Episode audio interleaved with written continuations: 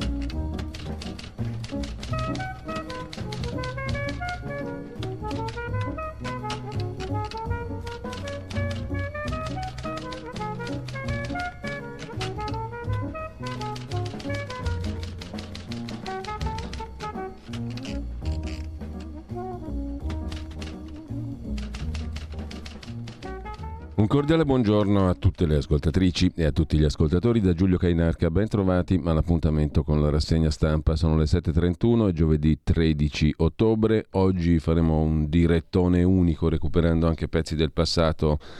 Per quanto concerne l'insediamento dei presidenti, non sarà oggi di Camera e Senato, comunque l'inizio della nuova legislatura, sia alla Camera che al Senato, tutta la mattinata e anche gran parte del pomeriggio e l'intera giornata saranno dominate da questo. Nella mattinata avremo modo anche di ripercorrere un po' la storia di entrambi i rami del Parlamento, sotto il profilo perlomeno delle varie presidenze, quelle più rilevanti, dal Regno di Sardegna fino alla Repubblica attuale. Intanto bando alle ciance, come si diceva una volta, e radiolibertà.net. Potete vederci in tv, chi ha la smart tv, sul canale 252 Potete ascoltarci tramite la app, se non l'avete ancora fatto consigliatelo anche agli amici, parenti, conoscenti fino all'ottavo grado, è semplicissimo, si scarica sullo smartphone, si ascolta facilissimamente ovunque Radio Libertà. Scaricatelo dal vostro Play Store o quello che è, comunque è molto semplice, cercate Radio Libertà e lo scaricate sullo smartphone, è la cosa migliore, secondo me, più facile in assoluto. La cosa più facile da fare a casa è invece il sito di radiolibertà.net, potete vedere e sentire nello stesso tempo, una piccola tv sostanzialmente. Comunque mm, fate il vostro giro su radiolibertà.net, c'è anche la modalità per sostenere la possibilità, il tasto, push il tasto per sostenere la radio, sostienici. Eh, intanto andiamo a vedere subito l'agenzia ANSA che si apre con il volto sorridente di Giorgia Meloni che insiste su La russa presidente del Senato. Si tratta ancora, scrive. L'agenzia ANSA note di trattative, stamani vedremo il puzzle delle presidenze, il centrodestra lavora per chiudere l'accordo, entro stamani sulle presidenze delle Camere. L'accordo si dovrebbe siglare prima dell'inizio del voto. Presidenza del Senato a Ignazio La Russa, della Camera alla Lega, forse Molinari l'uscente capogruppo della precedente legislatura. Il leader di Forza Italia Berlusconi dice eccomi qua, di nuovo al Senato, dice Berlusconi. Il PD, votiamo scheda bianca, dal Consiglio federale della Lega nessun veto, preclusione in puntatura, ira di Forza Italia per il caso Ronzulli, forse va a fare la ministra del turismo. Ronzulli. Ricatto di Putin, si chiama ricatto? Dicono così? Non forniremo energia a chi mette il price cap. Non ci sono garanzie, dice Gazprom, che l'Europa sopravviva all'inverno. Berlino dice che Mosca è inaffidabile e la presidenza dell'Unione Europea, la baronessa von der Leyen, a sua volta aggiunge verso una soluzione comune ci stiamo arrivando sui prezzi dell'energia. La proposta arriverà la prossima settimana. Il ministro Cingolani, che ha qualcosa da ridire circa il fatto che nei ministeri c'è troppa burocrazia, lo ha sperimentato lui stesso, come vedremo in una chiacchierata con un quotidiano. Il ministro Cingolani dice serve solidarietà, che è una bellissima parola. Sempre dalla prima pagina dell'agenzia ANSA, terremoto, magnitudo 4.4 davanti alla costa di Catanzaro alle ore 0.44 di stanotte. Il sindaco di Catanzaro dispone per oggi la chiusura delle scuole per verifiche, ma rassicura. Tanta paura, ma nessun danno. Donna uccisa con tre colpi d'arma da fuoco nel Torinese. Il cadavere di una donna trovato in frazione Prato Regio a Chivasso, Torino, secondo i primi riscontri, era in sella una bicicletta, sarebbe stata raggiunta da tre colpi di arma da fuoco, una sorta di esecuzione. Humanitas Milano del gruppo Techint Rocca è la miglior nuova università al mondo, prima fra le new entry nella classifica del Times, Oxford rimane al vertice. La Corea del Nord lancia missili da crociera, che non è una crociera simpatica, a lungo raggio, lo, riferi- lo riferiscono media statali.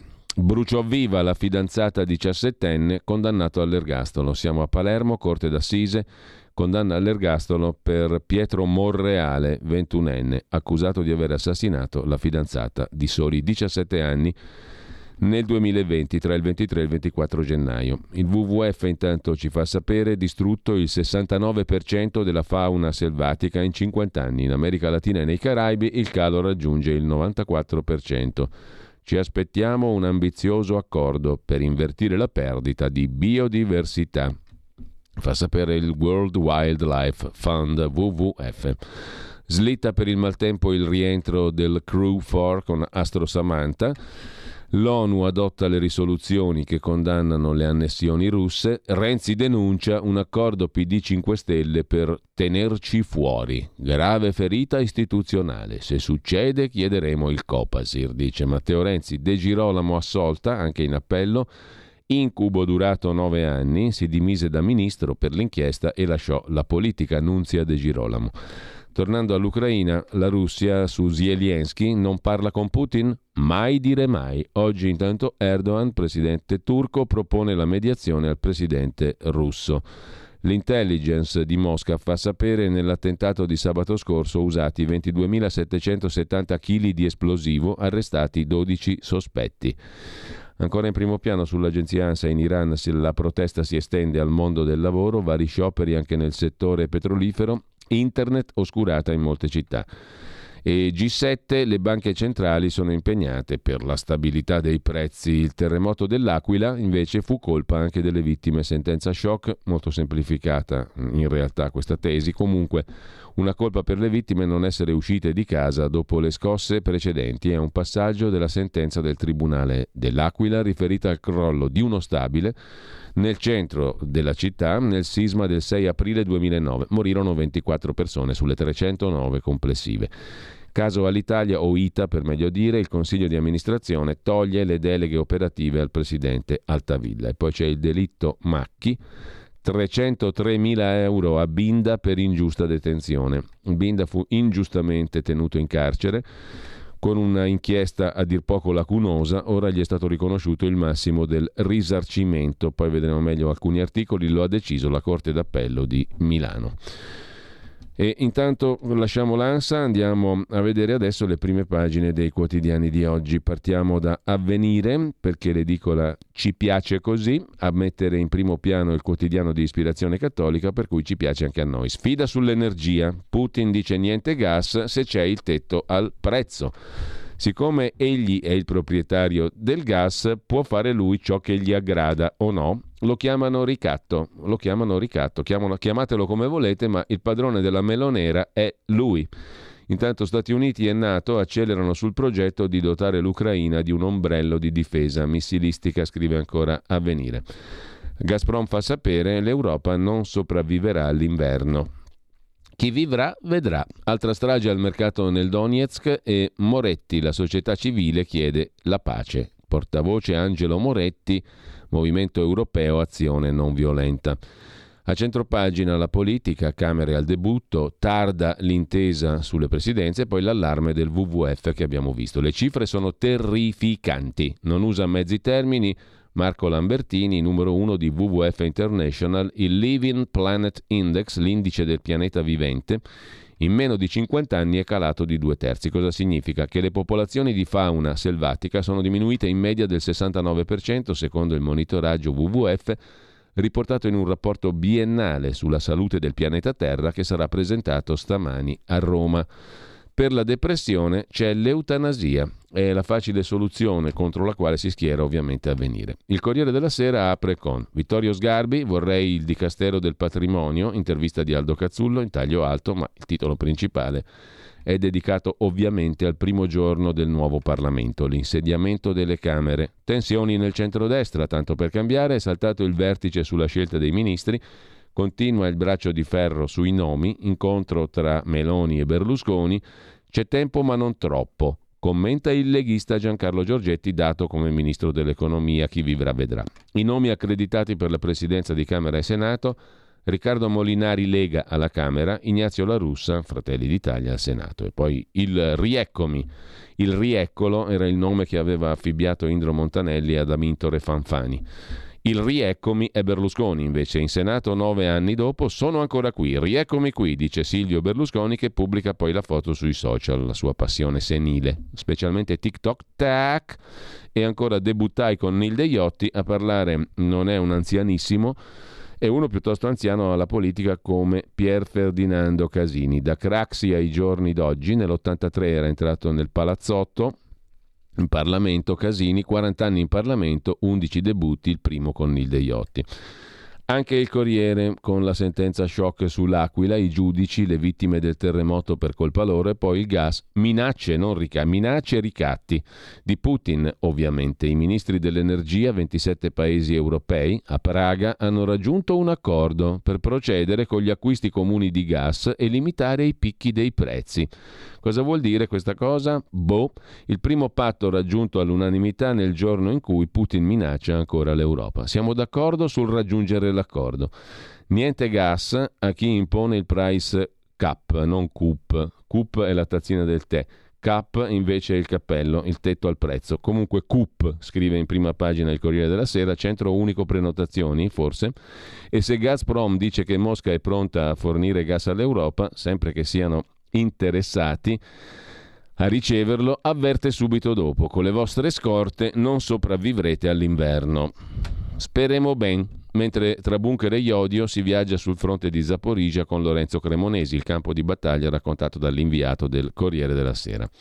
Con ciò lasciamo la prima pagina del Corriere, andiamo a vedere la prima pagina del domani, la bugia del tesoro su autostrade con il 51% lo Stato comanda, titola domani che riprende l'articolo, l'inchiesta di ieri di Giorgio Meletti. Autostrade e la bugia del Ministero del Tesoro. Con il 51% comanda lo Stato italiano, dice il Ministero del Tesoro. Non è così, perché l'accordo svelato ieri da domani scusate il gioco di parole, mm, l'accordo che dà ai fondi stranieri tutti i poteri su autostrade lo ha raccontato appunto ieri Giorgio Meletti sul quotidiano di Carlo De Benedetti. Quando la Corte dei Conti ha chiesto chiarimenti dal Ministero dell'Economia è partita una lettera rassicurante. Tuttavia non è come dice il Ministero del Tesoro, bugia del Ministero del Tesoro. Cassa Depositi e Prestiti ha solo 6 consiglieri su 14. Non comanda affatto e per i fondi Blackstone e Macquarie c'è il diritto di veto su ogni delibera, scrive ancora oggi Giorgio Meletti che ritorna meritevolmente sul tema. In prima pagina ancora su domani l'apertura, l'argomento principale affrontato da Giulia Merlo, la prima seduta delle Camere oggi, il centrodestra di Meloni arriva già in frantumi a inizio legislatura. Non si trova soluzione per le presidenze di Camera e Senato, la troveranno oggi sicuramente, quindi tutto sto bla bla bla lascerà il tempo che trova. Salta il vertice di maggioranza, Salvini e Berlusconi pretendono solo ministeri di peso. E sempre dal primo piano del domani, l'ONU debole lascia spazio a Erdogan e Putin minaccia ancora l'Unione Europea sul gas. In Cina l'incoronazione di Xi Jinping rende eterna anche la sua dottrina economica per quanto concerne invece l'Italia, Carlo Antonelli riflette sui rapper o trapper, il rap criminale di questi grandissimi figli del lockdown. Figli del lockdown naturalmente non è un insulto, verrebbero parole un po' più pepate. Ad ogni modo lasciamo il domani e andiamo al fatto quotidiano Apertura con la solita fotografia, il fotomontaggio, sono tre pugili. I tre pugili sono Salvini, che c'è anche un paio di cerottazzi in faccia come tutti gli altri, Meloni e Berlusconi. Sono i tre pugili del centrodestra. La marcia su Roma parte con una rissa. In extremis accordo FDI, Lega FI, la russa al Senato, Molinari alla Camera. È il giorno dei coltelli. Berlusconi, anzi B punto, perché il fatto non lo nomina mai per intero col cognome, ma con la B puntata. Quell'essere lì, B punto, punta i piedi, poi Salvini strappa infrastrutture, Ministero dell'Economia, interni e agricoltura. Un bel bottino ha portato a casa il capitano. Guerra si inizia a trattare, il Papa preme poi intervista a Chiara Appendino, 5 Stelle, il PD è in difficoltà sulla pace, nessun patto sulle regionali, le destre, sempre al plurale che suona peggio, contro i diritti, dice la Appendino. A chiudere la prima pagina del fatto di oggi, Altavilla, nudo, siamo in Ita, non è una roba a luci rosse, ma un caos da migliori. Il governo dei migliori ha lasciato il caos all'Italia. La sentenza sciocca all'Aquila per i, morti, per i morti del terremoto del 2009 con corso di colpa. Ma fu il Ministero delle Infrastrutture e dei Trasporti a suggerire questa trovata, scrive il fatto. Silvio Matt, quanti bei danè, quanti bei soldi c'ha Silvio Berlusconi? 18 milioni e mezzo di euro sono andati alla famiglia di Dell'Utri. Le carte della richiesta di sequestro respinta. È tornato B. Punto, scrive il fatto in prima pagina. Il Tribunale di Palermo ha detto no alla Procura. Su che cosa? Sulla richiesta che la Procura aveva fatto di confiscare il patrimonio per milioni di euro dell'ex senatore Dell'Utri, ritenuto ingiustificato il patrimonio dai pubblici ministeri. Secondo i magistrati è stato il mediatore contrattuale del patto fra la mafia e Berlusconi. Non c'è prova di ricatti o accordi condivisi per supportare la mafia, dice il Tribunale di Palermo. I 18,5 milioni che Silvio ha dato a Dell'Utri sono doni amicali, averne di amici così. Autostrade domani svela gli accordi fra Cassa Depositi e Prestiti e i fondi Blackstone e Macquarie, per cui tutti gli utili diventano dividendi per i soci, è peggio che nell'era Benetton, solo che adesso formalmente i padroni siamo noi, perché l'abbiamo ricomprata tutta quella roba lì a caro prezzo. Pensate che affarone, come quello della rete unica che adesso ci si prospetta tu privatizzi, regali ai privati, questi per 20-30 anni si fanno gli affarazzi loro e super profitti, poi gliela ricompri, gli dai di nuovo dei soldi. Prima gliel'hai regalata e poi te la ricompri. Ma avercene di mm, controparti così, solo che la controparte sarebbe lo Stato italiano e lo Stato italiano non esiste perché siamo noi, con le nostre saccocce, con i nostri soldi mentre dopo nove anni B torna in Senato. È la vignetta di Natangelo che raffigura B seduto sul poltroncino damascato rosso del Senato. Bentornato Presidente. E lui, B. Grazie Tajani. Contento? È una bella soddisfazione, no? Ma, dice lui, B, se penso a dove avrei potuto essere a quest'ora anziché starmene qui, beh, in galera, dice quell'altro. Intendo al Quirinale, rompe la discussione B. Punto. Lorenzo di Rimente è invece l'acchiappante titolo del commento di Marco Travaglio. Le masse stavano in pensiero. Cosa dirà Lorenzo Guerini, ministro fortunatamente uscente della difesa, detto Guerrini per via dell'elmetto e della sciaboletta? Cosa dirà ora che torna in borghese? Fortuna che c'è il Corriere, col retroscenista Verderami, già celebre come collezionista di sospiri della buonanima di Alfano e di Giorgetti, il quale ausculta le ultime volontà del Guerini e le condivide col grande pubblico. Con un aggettivo, scrive Verderami sul Corriere della Sera, Guerini traccia la linea di confine sulla guerra e il ruolo dell'Italia. Dirimente. Perbacco, commenta Travaglio, che aggettivo! E sentite il resto del convincimento di Guerini. Quanto è successo resta elemento politico dirimente, come dirimente è la postura da tenere sul conflitto. Adesso si dicono postura, è un'altra di quelle parole che mi fa incazzare appena la leggo e la sento. Postura, tutto dipende dalla postura che l'Italia avrà con l'Europa dipende dalla postura che avremo nei confronti degli Stati Uniti della NATO. Ma che... Vabbè, eh, comunque, eh, come dirimente, ha detto Guerini, è la postura da tenere sul conflitto, lì dove si sono manifestate invece gravi ambiguità. Ma la postura non era un termine ortopedico, tra le altre cose. Comunque, la postura. Oibò, scrive Travaglio, posto che la postura dirimente è a 90 gradi, chi sarà mai il fellone delle gravi ambiguità? Ah, saperlo. Verderami vorrebbe chiederglielo, ma parlare con dirimente è impresa ardua.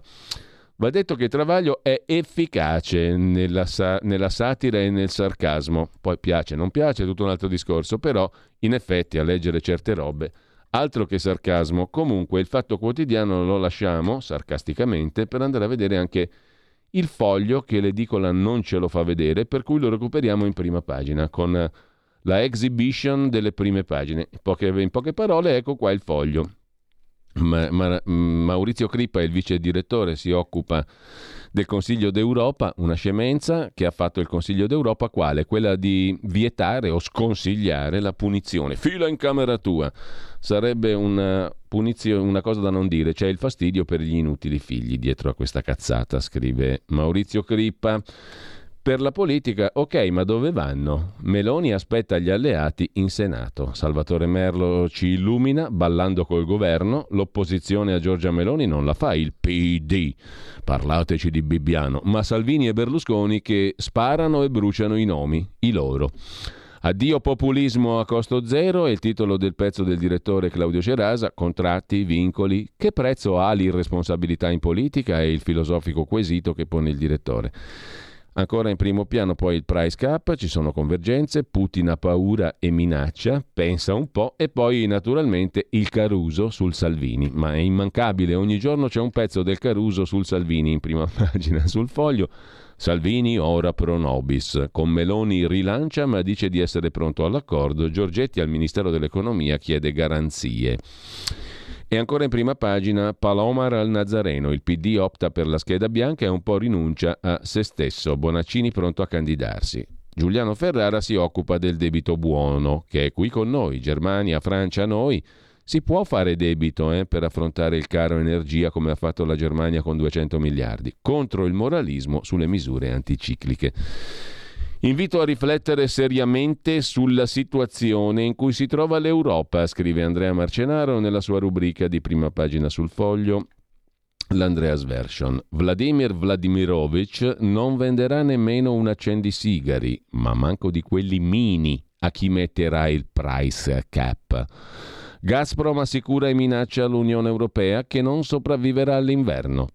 Hai detto Cotica, Greta Thunberg invita la decrescita felice ad attaccarsi intanto al nucleare, senza troppe storie, poiché il riscaldamento globale, il quale c'è, certo che c'è, ci mancherebbe che non ci fosse, però d'inverno vai a saperlo. Quanto a Hilary Blasi, che conosce precisamente soltanto l'ora, Francesco Totti ha rubato pure i moon boot. Così conclude Andrea Margenaro in prima pagina. Lasciamo con ciò la prima pagina del foglio, andiamo a vedere il giornale di Silvio Berlusconi, anzi di Paolo Berlusconi, diretto da Augusto Minzolini. L'accordo è a un passo, ma soprattutto la notizia del giorno è il Cavaliere è tornato. Il centrodestra quasi, Berlusconi super, centrodestra quasi. Berlusconi in Senato dopo nove anni. Il vertice, le tensioni, in serata la mezza schiarita, la russa al Senato, ma restano i nodi. Viminale alla Lega, ma Salvini alle infrastrutture.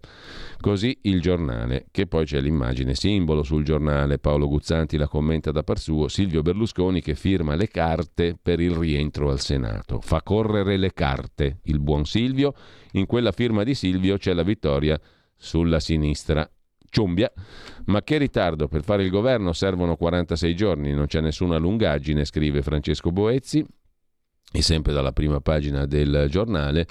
Morgan, leggeremo la sua mm, fantas- fantastica lettera, eh, diciamo mh, mm, psichedelica lettera, perché chiedo che alla cultura vada a sgarbi.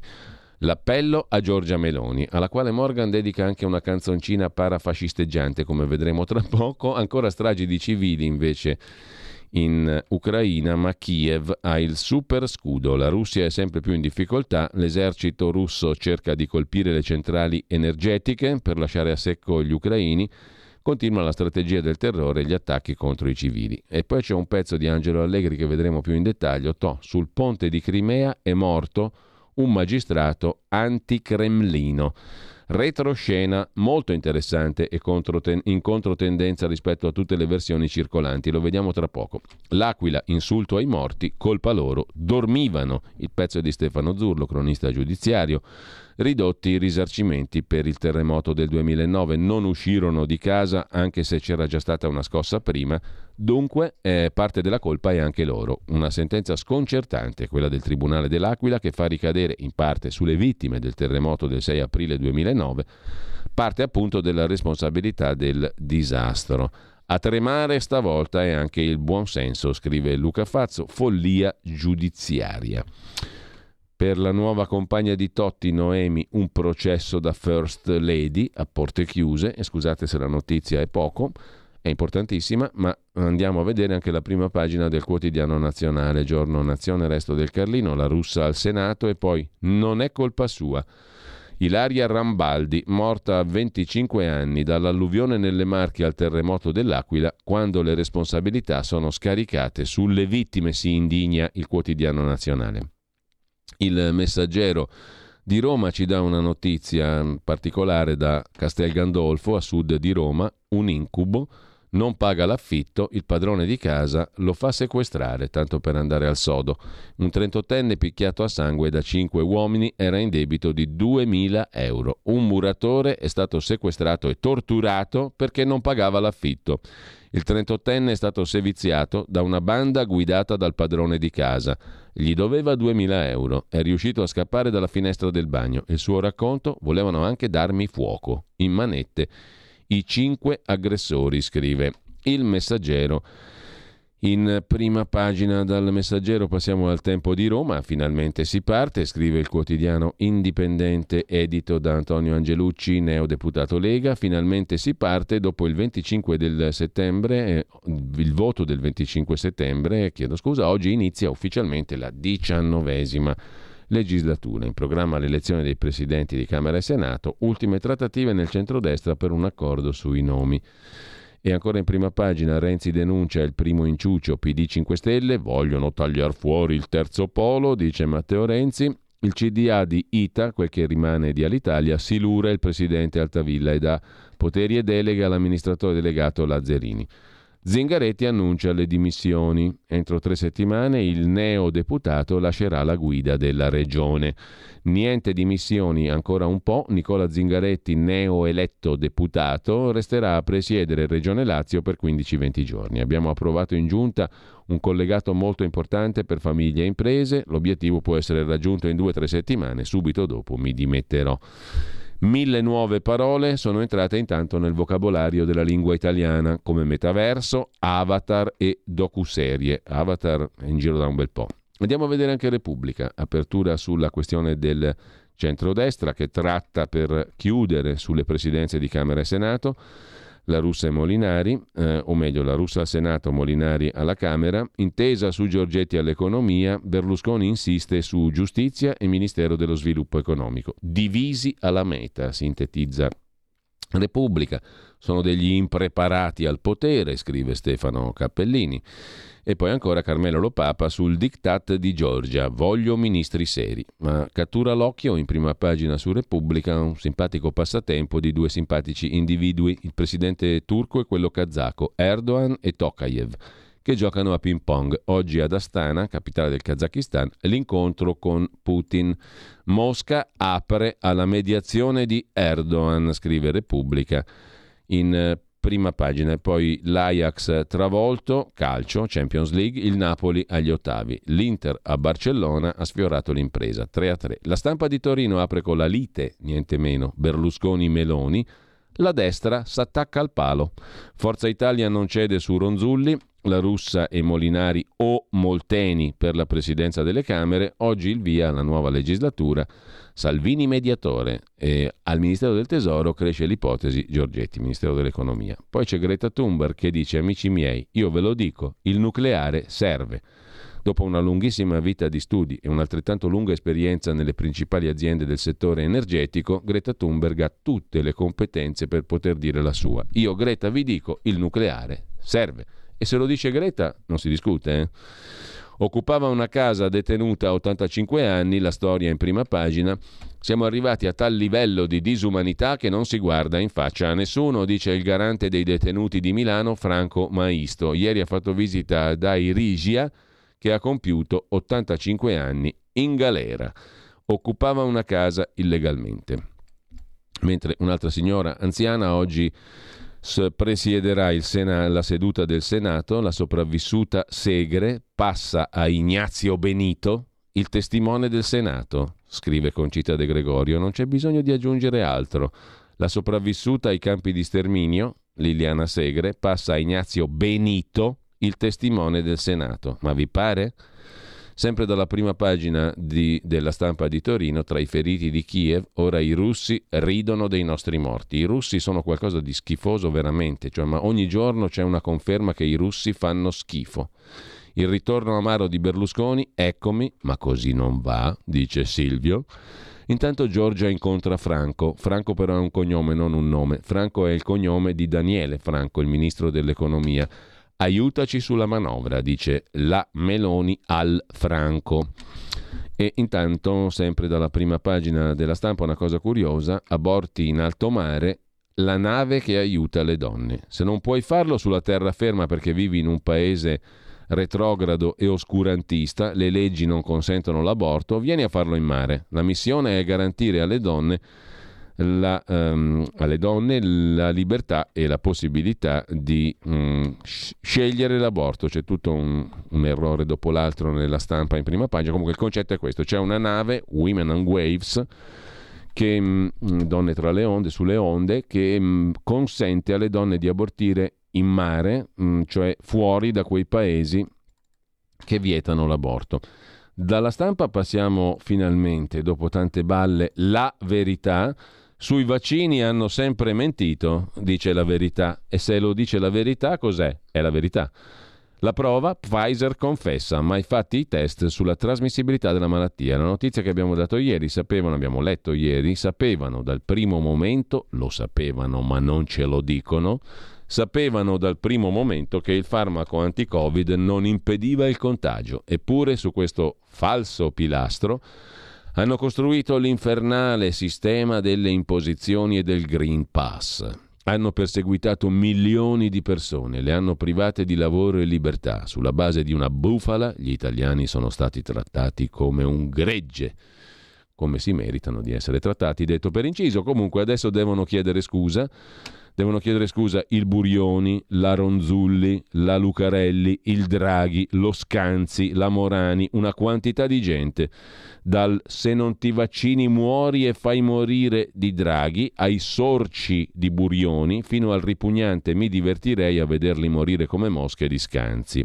Quelli che devono cospargersi il capo di cenere, scrive Maurizio Belpietro. C'è il governo da fare, non conviene distrarsi, in gioco bollette, aiuti alle famiglie, aziende in difficoltà, strategie per eh, finire la guerra, scrive il direttore Belpietro in prima pagina. Ci sono tante cose importanti, insomma, delle quali parlare. Tuttavia, Pur essendo consapevole di cosa ci sia in ballo, mi permetto di richiamare l'attenzione di tutti i lettori su un'audizione del Parlamento europeo passata quasi inosservata. Trattasi della deposizione di Janin Small, presidente dei mercati internazionali della Pfizer, un pezzo grosso del gigante farmaceutico americano. Gli eurodeputati hanno voluto ascoltarla dopo che il suo capo, il numero uno della Pfizer, Albert Burla, ha poco cortesemente declinato l'invito a partecipare a una seduta della commissione parlamentare che indaga su Covid-19. Dal signor 25 milioni di dollari, il suo stipendio lo scorso anno, grazie al vaccino, gli onorevoli di stanza a Bruxelles volevano conoscere, da burla, il contenuto dei negoziati confidenziali intercorsi tra la baronessa von der Leyen, presidente della Commissione europea, e i vertici della Pfizer. Da burla gli europarlamentari si attendevano la consegna degli sms che lui e von der Leyen si sono scambiati durante le trattative per la fornitura di un lotto da 1 miliardo 800 milioni di dosi di vaccino e che la Presidente europea dice di avere, guarda caso, inavvertitamente cancellato gli sms della baronessa. Vi chiedete perché gli eurodeputati vogliono ficcare il naso nella corrispondenza privata tra il manager multimilionario e la Presidente europea a causa della secretazione degli atti della maxi fornitura di vaccini all'Europa. Il colossale affare gestito dall'Unione Europea, scrive Belpietro, è coperto da segreto. Dunque l'unico modo per conoscere cosa sia stato pattuito è scoprirlo tramite i messaggi riservati che il vertice della multinazionale si è scambiato con quello dell'Unione Europea. Però il numero uno della Pfizer ha detto no con una scusa. Ha declinato l'invito a sedersi sulla poltrona in veste di audito per evitare domande scomode. Dunque, per non dare la sensazione di avere molto da nascondere, Burla ha mandato la sottoposta Jenin Small, capa dell'area commerciale di Pfizer. Non è proprio l'usciere della Pfizer, ma perlomeno non scambia sms con von der Leyen. Ma venendo al dunque, cosa ha detto la top manager Pfizer? Incalzata dal deputato olandese Bob Ross, gruppo conservatore, la vice Burla si è lasciata sfuggire che il vaccino non è mai stato testato come strumento per impedire la trasmissione del virus. Il deputato le ha fatto una domanda precisa chiedendole se il siero fosse stato sperimentato, dunque ritenuto efficace per fermare la trasmissione del Covid, prima di metterlo sul mercato. La Small ha ammesso, con un secco no, che nessun test era stato effettuato in tal senso. E poi dopo aver ridacchiato si è giustificata dicendo che noi, cioè Pfizer, dovevamo muoverci alla velocità della scienza, intendendo forse che Pfizer non poteva andarci troppo per il sottile con le verifiche, c'era il vaccino da mettere sul mercato. In pratica, Small ha spazzato via la cosiddetta legislazione d'emergenza adottata da molti governi, in primis italiano, per contenere il coronavirus spiegando che il siero non era stato testato per scoprire l'efficacia contro la diffusione del contagio, la dirigente della multinazionale americana ha ammesso implicitamente che il Green Pass adottato da alcuni paesi è divenuto in Italia strumento senza il quale non si poteva lavorare e ancora in qualche caso non si può viaggiare e accedere a locali pubblici non aveva alcuna efficacia, in quanto chi ne era in possesso non era sicuro di non contagiare, come ebbe a dire in una conferenza stampa il Presidente del Consiglio Mario Draghi. Oddio, per la verità questo lo sapevamo già, perfino Crisanti aveva detto che non c'entrava nulla il Green Pass col, con, con la possibilità di contagiare o meno, lo sapevamo da mesi, ma comunque lo ha confermato la signora della Pfizer. In pratica, scrive Belpietro, il tesserino verde che attestava la vaccinazione non garantiva una cippa, se non di aver offerto il braccio alla patria nell'illusione che questo servisse a evitare la diffusione del virus. Allora c'è un altro discorso, ma il vaccino ti faceva ammalare di meno, evitava di ammalarti o no, a prescindere dalla diffusione del virus, che pure è un aspetto. Sì o no? Eh, questo è il punto fondamentale forse, no? Viene prima ancora. Allora, se io ti, mi vaccino per evitare gravi conseguenze di star male, magari di morire, chi lo sa. Eh, la Covid è risultata meno grave in seguito al vaccino? Il vaccino riduce la gravità della malattia a prescindere dal fatto che tu sei contagioso, no che lo sapevamo già che si contagiava lo stesso. Quindi il Green Pass era una gran cazzata se giustificato così per evitare i contagi. Mm? Insomma, con due anni di ritardo, scrive Belpietro, abbiamo la prova che i vaccini potevano infettare, che i vaccinati potevano infettare come i non vaccinati, ma che milioni di persone sono state private della libertà di scelta, lavoro e libera circolazione sulla base di una bufala. Oggi diremmo che siamo stati vittima di una gigantesca fake news, ma sulla base di questa bugia colossale, avallata da politici, scienziati e istituzioni, si è perpetrato un abuso il nostro Parlamento si occupa delle minoranze, delle discriminazioni, ma quale discriminazione è più grave della privazione di lavoro, vita sociale uso dei mezzi pubblici sulla base di un presupposto falso? Chi non si è vaccinato è stato trattato come un untore, intorno a lui un cordone sanitario, ma il comportamento del governo e delle istituzioni non aveva alcuna giustificazione.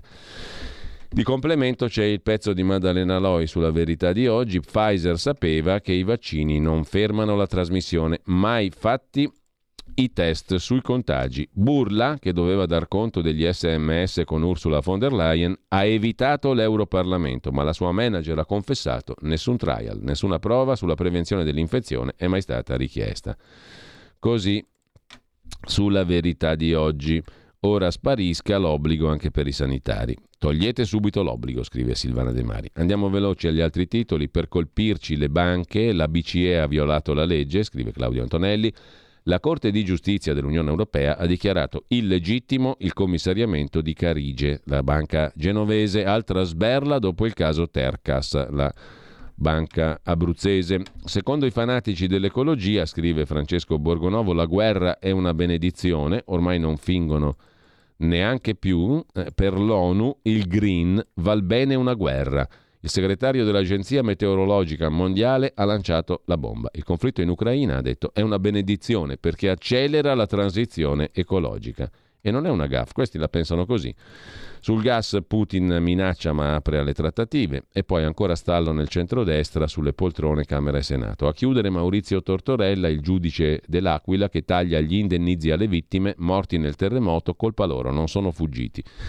Giorgio Gandola si occupa di slogan e gaff dell'assessore milanese Censi, la bibliotecaria che fa impazzire, niente po' di meno, i milanesi, scrive in prima pagina Giorgio Gandola, l'articolo dov'è che è finito? Boh, non lo troviamo più. Eh, è una delle assessori della Giunta Sala. Giunta Sala che tra l'altro ha, fatto, ha preso una importantissima decisione, cioè un'ora in meno di illuminazione pubblica nella città di Milano. Un'ora in meno per i cittadini, un'ora in più per i malandrini, diciamo così.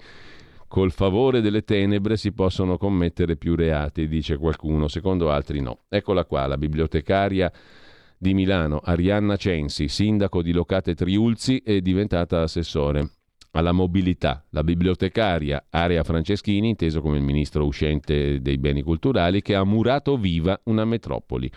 È lei, l'assessore alla mobilità, Arianna Censi, che sta attuando le misure eco-talebane della giunta Sala.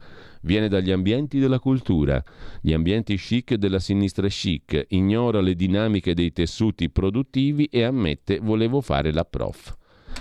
Che fortuna che abbiamo a Milano, mentre lasciamo la verità e andiamo a vedere anche libero. Eh sì, sono bei, belle queste, i titoli di queste testate, i nomi di questi giornali ti fanno respirare la verità e poi ti senti libero. Dopo aver letto la verità ti senti libero di Alessandro Sallusti. Finisce l'esilio della vergogna. Silvio rientra in Parlamento nove anni dopo la cacciata, una lezione ai suoi nemici che dovrebbero scusarsi. Ma insomma è il problema numero uno dell'Italia, che Silvio ritorna. Rieccomi, il rieccolo, come l'avrebbe ribattezzato facilmente Indro Montanelli.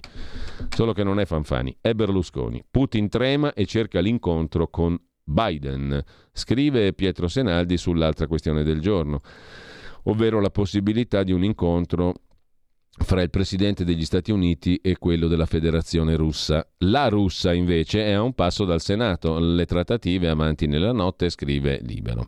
Forza Giorgia, scrive il suo amico Vittorio Feltri, non cedere ai falsi amici. E poi è vietato dire al figlio in Camera per l'Unione Europea non è vero, è il Consiglio europeo, è un'altra roba, eh, completamente non c'entra nulla con le istituzioni europee, è vietato dire al figlio fila in Camera. È un'altra questione della quale non frega niente a nessuno, di rilevanza pratica pari a zero. Andiamo a vedere anche le prime pagine locali, così proprio a volo rapidissimo. Brescia oggi si occupa di Trenord, caso aperto, spauracchio europeo sulle proroghe dirette. Di che cosa si tratta? Non è stato ancora scritto, ma Regione Lombardia va verso un altro affidamento diretto a Trenord del servizio ferroviario lombardo per altri dieci anni senza gara, nonostante l'esplicita raccomandazione dell'autorità regolatrice dei trasporti di adottare procedure competitive e di circoscrivere il ricorso alle modalità in-house, cioè fare tutto in casa. Certo che se il concorrente è rete ferroviaria, so se sia meglio o peggio, eh, l'in-house o l'extra house. Mentre sempre dal primo piano dei Brescia oggi gli chef protestano no al caro bolletta. Alle 9.10 invece noi ascolteremo e vedremo se avete il TV Smart TV canale 252 oppure sul nostro sito, facilissimo, è da vedere più che da sentire, cioè è da sentire, ma è ancora più da vedere il reportage che ha fatto Maurizio Bolognetti per Radio Libertà da Auletta nel Salernitano, dove una panificatrice, Petronilla Cavallo, ha eh, intrapreso una forma di, eh, non è una protesta, è una provocazione intelligente che serve da un lato a richiamare sulla questione dell'energia, dall'altro sulla dignità del lavoro. Lo sentirete perché è un'intervista bellissima un audio e video intervista molto bella che Maurizio Bolognetti ha fatto per noi e che dà conto di questa iniziativa, eh, affine a quella di cui parla in prima pagina Brescia oggi, gli chef protestano no al caro bolletta, chef in corso Magenta a Brescia. Nel corteo che ha attraversato la città, slogan e richieste di aiuto. In città per due giorni la festa nazionale del cuoco. Corriere del Mezzogiorno, gli industriali chiedono che il PNRR venga cambiato per quanto riguarda l'edizione campana perlomeno e eh, per quanto concerne invece il Corriere del Veneto anche qui il tema è quello del PNRR in ritardo. Lo scoglio è quello dei bandi. Il Veneto attende 7 miliardi 800 milioni dal PNRR. A ieri ne erano arrivati 4,7. Dove sono finiti, tra l'altro? Ma l'assessore regionale Marcato attacca. C'è un vizio di forma all'origine. Se il governo dice l'assessore leghista, avesse lavorato con le regioni, non staremmo qui a monitorare tutti i ministeri per capire da quale uscirà un bando che può incrociare i contenuti dei nostri 16 progetti. Intanto procede l'altro filone, quello del sottolegida di Veneto Sviluppo, ancorato alle aziende su spazio, cybersicurezza, biofarma e idrogeno verde. Nel frattempo un nuovo attacco a Zaia da parte di Bitonci, troppe le 23 materie sull'autonomia, scrive il Corriere del Veneto, dopo le punzecchiature sull'addizionale IRPEF di cui si studia la reintroduzione. Massimo Bitonci Lega punge Luca Zaia, Lega sull'autonomia, dicendo che di fatto chiedere tutte le 23 materie è stata la causa del nulla di fatto durante il primo governo Conte. Così sul Corriere del Veneto. Uh, lasciamo con ciò anche le edizioni dei quotidiani locali, mentre eh, andiamo a vedere anche alcune eh, delle altre prime pagine che finora non abbiamo ancora visto. Il nostro quotidiano di Sicilia, che cosa ci propone oggi? La bomba delle pensioni in mano a Giorgia Meloni. È un tema decisamente importante. Ci vogliono 23 miliardi e mezzo in più dal 2023, rivalutazione automatica dell'assegno pensionistico dal 75 al 100% dell'inflazione. Bomba pensioni in mano a Giorgia Meloni. L'inchiesta a pagina 7. Il caro bollette a centro pagina da Palermo. Appello delle aziende siciliane, i costi sono insostenibili, fermate la speculazione. Un grido d'allarme rivolto ai futuri governi nazionale e regionale siciliano affinché attuino gli interventi concreti. E poi sfruttamento del lavoro a Messina, caporalato, estorsioni nelle residenze sanitarie per anziani, sette misure cautelari, cioè arresti. Per quanto concerne invece l'apertura, beh, è decisamente interessante il mm, tema affrontato in primo piano dal quotidiano di Sicilia, la bomba pensioni nelle mani di Giorgia Meloni. Ci vogliono 23 miliardi e mezzo in più dall'anno prossimo. Adeguatezza, integrità, sostenibilità del sistema, l'Italia è 32esima su 44 nel ranking di Mercer Institute. Dal 2022 l'indice di rivalutazione delle pensioni è applicato al 100% per gli assegni di importo fino a 4 volte il trattamento minimo e poi a decalare. 321 miliardi nel 23, dai 297,3 miliardi del 22, cifra che rispetto al 21 è già cresciuta del 4%, si passerà a 320,8 miliardi nel 2023 per le pensioni, spesa pensionistica. Il governo non è ancora insediato, ma si ritrova sul groppone una serie di matasse. Il caro bollette naturalmente legato alla crisi energetica, e tra le questioni però se ne aggiunge un'altra che richiede il reperimento di 23 miliardi e mezzo in tempi stretti. La spesa pensionistica infatti aumenterà nel 2023 del 7,9% e non sono spiccioli, scrive il quotidiano di Sicilia, che lasciamo per andare a vedere anche il manifesto, il quotidiano comunista, due i titoli, chi ne fa le spese sulla questione delle bombe russe al mercato di Avdiivka, strage di civili, nel giorno in cui la Nato accelera l'invio dei nuovi sistemi di difesa e poi Salvini che alza la posta salta il vertice del centrodestra. Il riformista, ai ai, tutti contro tutti, a sorpresa, governo in alto mare, scrive Claudia Fusani, lite furiosa Meloni-Berlusconi. Poi c'è il nobile, il nobile profilo, anzi è un frontale di Ignazio La Russa, non dare una presidenza all'opposizione è arroganza, scrive Piero Sansonetti, non l'ha fatto nessuno da vent'anni. Comunque eh, perché dovrebbero farlo adesso? In ogni caso, secondo Piero Sansonetti, sì, dovrebbero farlo adesso. E invece protesta Frank Cimini, storico cronista giudiziario del Tribunale di Milano, imbecilli, liberate subito quella signora di 85 anni. Da due settimane una donna 85enne è in carcere a San Vittore a Milano. La sua condanna definitiva è di soli otto mesi per occupazione abusiva di alloggio. Nonostante il reato non sia di grande pericolosità sociale e la pena di brevissima durata, la donna è stata condotta in carcere. Ad aggravare la situazione è il fatto che non è autosufficiente. Si richiede un'assistenza personale, una gestione sanitaria costante. Fino ad oggi, nonostante i ripetuti solleciti dell'istituto e un'istanza di scarcerazione, la signora si trova ancora ristretta nell'istituto. A San Vittore, il sole 24 ore, il quotidiano di Confindustria. Novax, pronto un milione di multe, ma la sospensione è già in arrivo. Di che si tratta? In arrivo una pioggia di raccomandate e di poste certificate per notificare un milione di multe ai Novax ultra cinquantenni.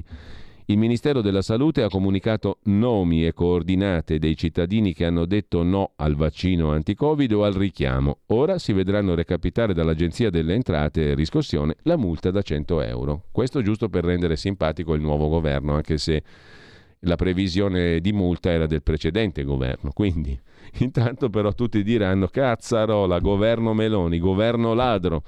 Ma le cartelle esattoriali potrebbero non partire perché col cambio di governo la maggioranza studia un correttivo al decreto aiuti per bloccare l'operazione. Ah, in tal caso no governo ladro, governo buono. Brava Meloni. Sempre dalla prima pagina del 24 ore l'Unione Europea prova ad accelerare sugli acquisti comuni del gas, saluti e baci. Per Xi Jinping, pronto il terzo mandato, la sfida è l'instabilità della grande Cina, che per la verità sembrerebbe molto stabile nel farsi gli affari suoi alla grande, alla grandissima e silenziosamente, come pare essere tipico di quella cultura cinese che insomma ha successo, eh? non si può dire che sia priva di successo, anzi tutt'altro, è una cultura che rende molto efficace il business e la politica. Carige, le scelte della BCE sono state annullate dal Tribunale dell'Unione Europea di Lussemburgo, che ha annullato la decisione del 2019 da parte della Banca Centrale Europea BCE che pose la Banca Carige in amministrazione straordinaria. Il Tribunale europeo del Lussemburgo ha condannato eh, la BCE a risarcire le spese presentate dalla ricorrente, una piccola azionista, la signora Francesca Corneli, che ha contestato le misure adottate tre anni fa.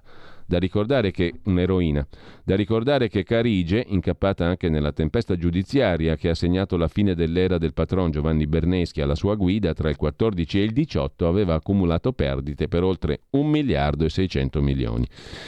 Verità e Affari apre con due questioni, 50 miliardi di guai, di che si tratta? Meloni si trova davanti una manovra extra. Parte bene il nuovo governo, torniamo al motto di prima, governo ladro. Giorgia Meloni si trova davanti una partenza tutta in salita, scrive su Verità e Affari Maurizio Cattaneo in prima pagina.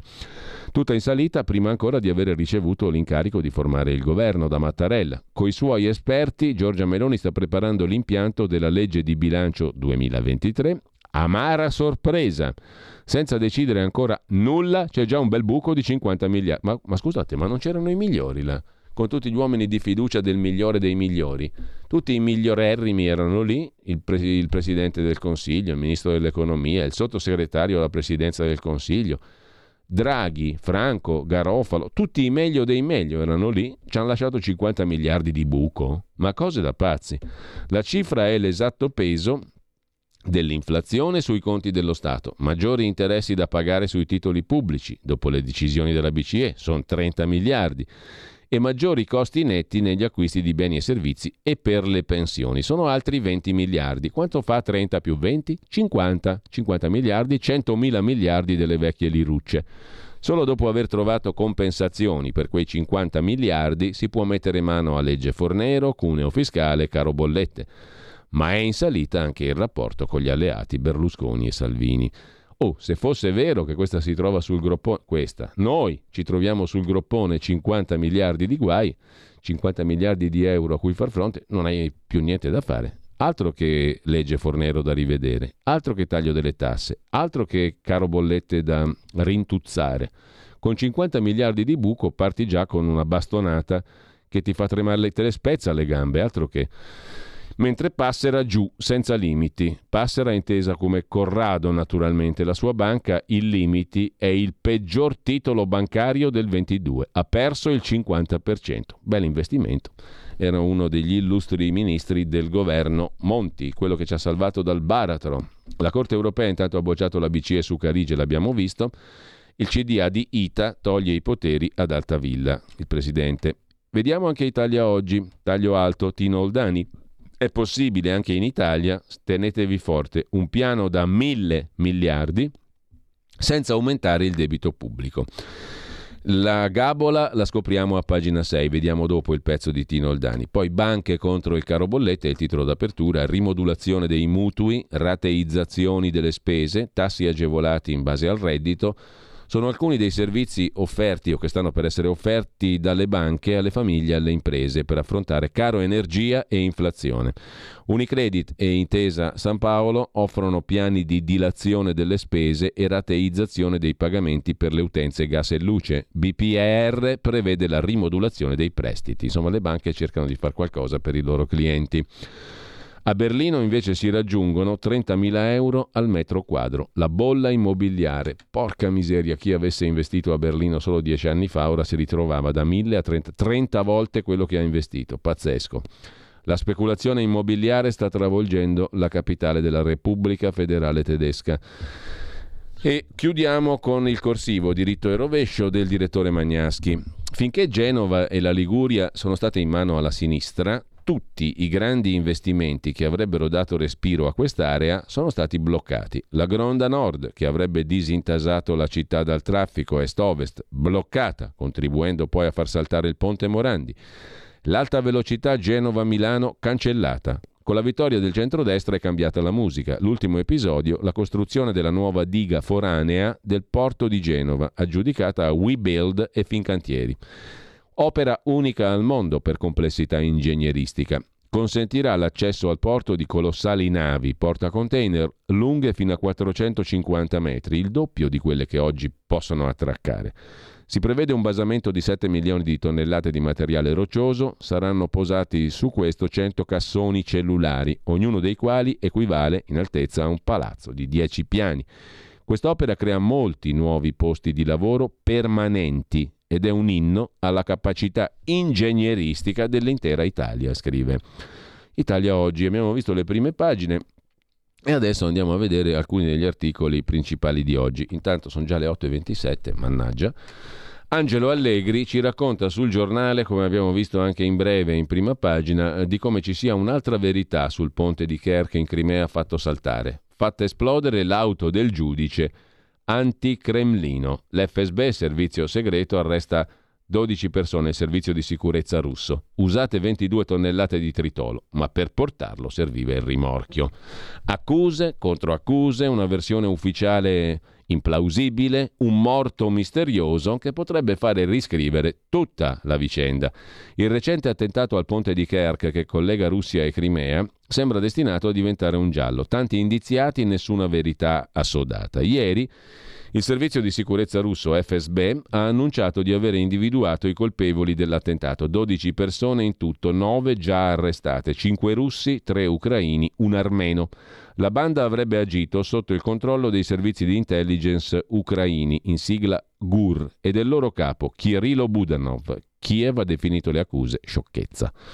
Secondo la ricostruzione russa, il camion che ha causato l'esplosione sarebbe stato caricato a Odessa in agosto, avrebbe viaggiato fino alla Bulgaria, poi in nave si sarebbe trasferito in Georgia per andare in Armenia, tornare in Georgia, raggiungere la città russa di Krasnodar, da cui sarebbe iniziata l'ultima tappa fino al ponte e poi l'esplosione. Il problema sono i dettagli, scrive Angelo Allegri. Secondo le informazioni ufficiali fornite dall'FSB, il veicolo trasportava 22 tonnellate di esplosivo. La cifra è stata messa in discussione dai tecnici interpellati dal New York Times. Il quotidiano ha fatto notare che i carichi massimi di esplosivo negli attacchi bomba degli anni di guerra in Iraq non hanno mai superato 5 tonnellate. Non solo, la bomba più potente dell'arsenale militare americano pesa 9 tonnellate. Per le sue dimensioni è stata usata una sola volta in Afghanistan, lanciata da aereo cargo. Viste le dimensioni del camion, il peso di 22 tonnellate imporrebbe, secondo il New York Times, l'uso di un rimorchio di cui non c'è traccia nelle immagini mostrate dalle autorità. E poi una pista alternativa sull'attentato è arrivata dal canale Telegram VCHK-OGPU, emanazione di un sito giornalistico russo specializzato in inchieste sulla criminalità e i servizi segreti. In un lungo post i giornalisti del canale Telegram hanno sottolineato che le autorità hanno parlato di quattro vittime che viaggiavano su una Cadillac, che si vede nelle immagini delle videocamere di servizio affiancarsi al camion un istante prima dell'esplosione. Le identità diffuse erano però solo di tre vittime. Il nome taciuto era quello di Sergei Maslov, giudice del Tribunale di Mosca, stava viaggiando verso la Crimea dove aveva casa e amici. Secondo il canale Telegram VCHKOGPU non si trattava di un giudice qualsiasi. Il giudice Sergei Maslov aveva fama di duro incorruttibile, aveva condotto inchieste per affari miliardari coinvolgendo il gruppo Gazprom, la gallina d'oro dell'elite degli affari putiniana.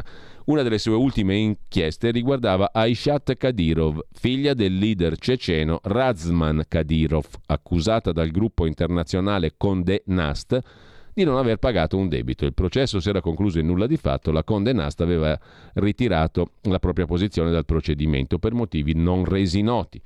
Secondo i giornalisti VCHK o GPU, la probabilità maggiore è che l'esplosivo fosse proprio sulla Cadillac e non sul camion, cioè fatto saltare il giudice anticremlino. Quanto alla versione ufficiale, il sito Telegram, il canale Telegram, ha ricostruito le ultime settimane di lavoro di Artur Terchanian, uno degli arrestati armeno dell'FSB. Si tratterebbe di un semplice camionista armeno del tutto estraneo a ogni attività illecita. Insomma, l'altra verità sul ponte di Kerk fatta esplodere l'auto del giudice anti-Cremlino. Stai ascoltando Radio Libertà. La tua voce libera, senza filtri né censura. La tua radio.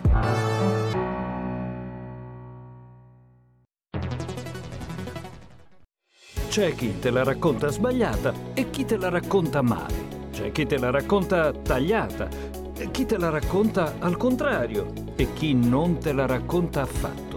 QDS te la racconta giusta Ogni giorno la tua terra, il suo presente, le sue attese, la sua volontà di rinascita. Leggi, abbonati, scegli il quotidiano di Sicilia. L'informazione giusta per crescere insieme.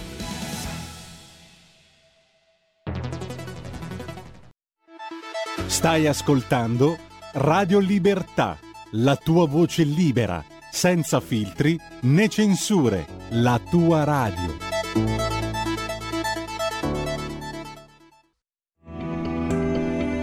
Il meteo.it presenta le previsioni del giorno.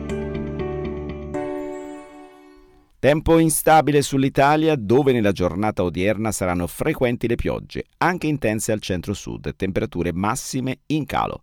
Al mattino fenomeni sparsi anche intensi al centro e al sud, altrove nonostante la presenza di molte nubi il tempo sarà in genere asciutto. Nel pomeriggio altre piogge potranno interessare gran parte del centro-sud, specie il versante tirrenico, meglio altrove.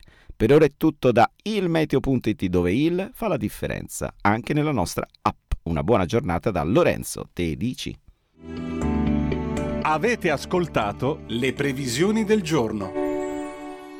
Altra notizia del giorno, eh, il primo piano della stampa che poi dà conto dell'intera intervista. Intervista a chi? Eh, intervista a Greta Thunberg, naturalmente. La svolta nucleare di Greta Thunberg. La leader globale degli ecologisti ha detto che se l'alternativa è il carbone, non spegniamole queste benedette centrali nucleari. L'unico modo però per evitare la catastrofe ambientale è ridurre i consumi di energia, spiega Thunberg. L'intera intervista la trovate a pagina 20 e 21 della stampa di oggi. Ogni guerra è un disastro, ma dobbiamo essere in grado di affrontare diverse cose allo stesso tempo. La mancanza di energia rinnovabile ci fa sentire quanto dipendiamo dalle energie fossili e dagli idrocarburi russi.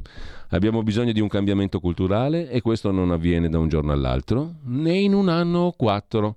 Siamo già a più 1,2 gradi, la gente sta morendo. Se vogliamo stare sotto la soglia di 1,5 servono tagli drastici. Risparmio energetico, dice Greta. Lasciamo la stampa e andiamo a Sim Sala Bim, Dago Spia. Sim Sala Bim sta per il sindaco di Milano. Si comincia col razionamento. Il sindaco Beppe Sala annuncia la strategia del comune per diminuire il, di un'ora al giorno, per combattere il caro energia, diminuiremo di un'ora al giorno l'illuminazione stradale. Chiuderemo gli uffici comunali il venerdì e i dipendenti potranno, che potranno utilizzare un giorno di lavoro agile saranno invitati a farlo, dice il sindaco di Milano Beppe Sala.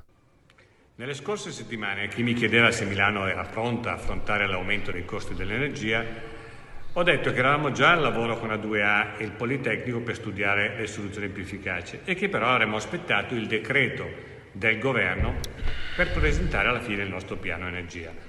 Come sapete, la settimana scorsa il Ministero della Transizione Ecologica ha emanato alcune prescrizioni sull'utilizzo degli impianti di riscaldamento.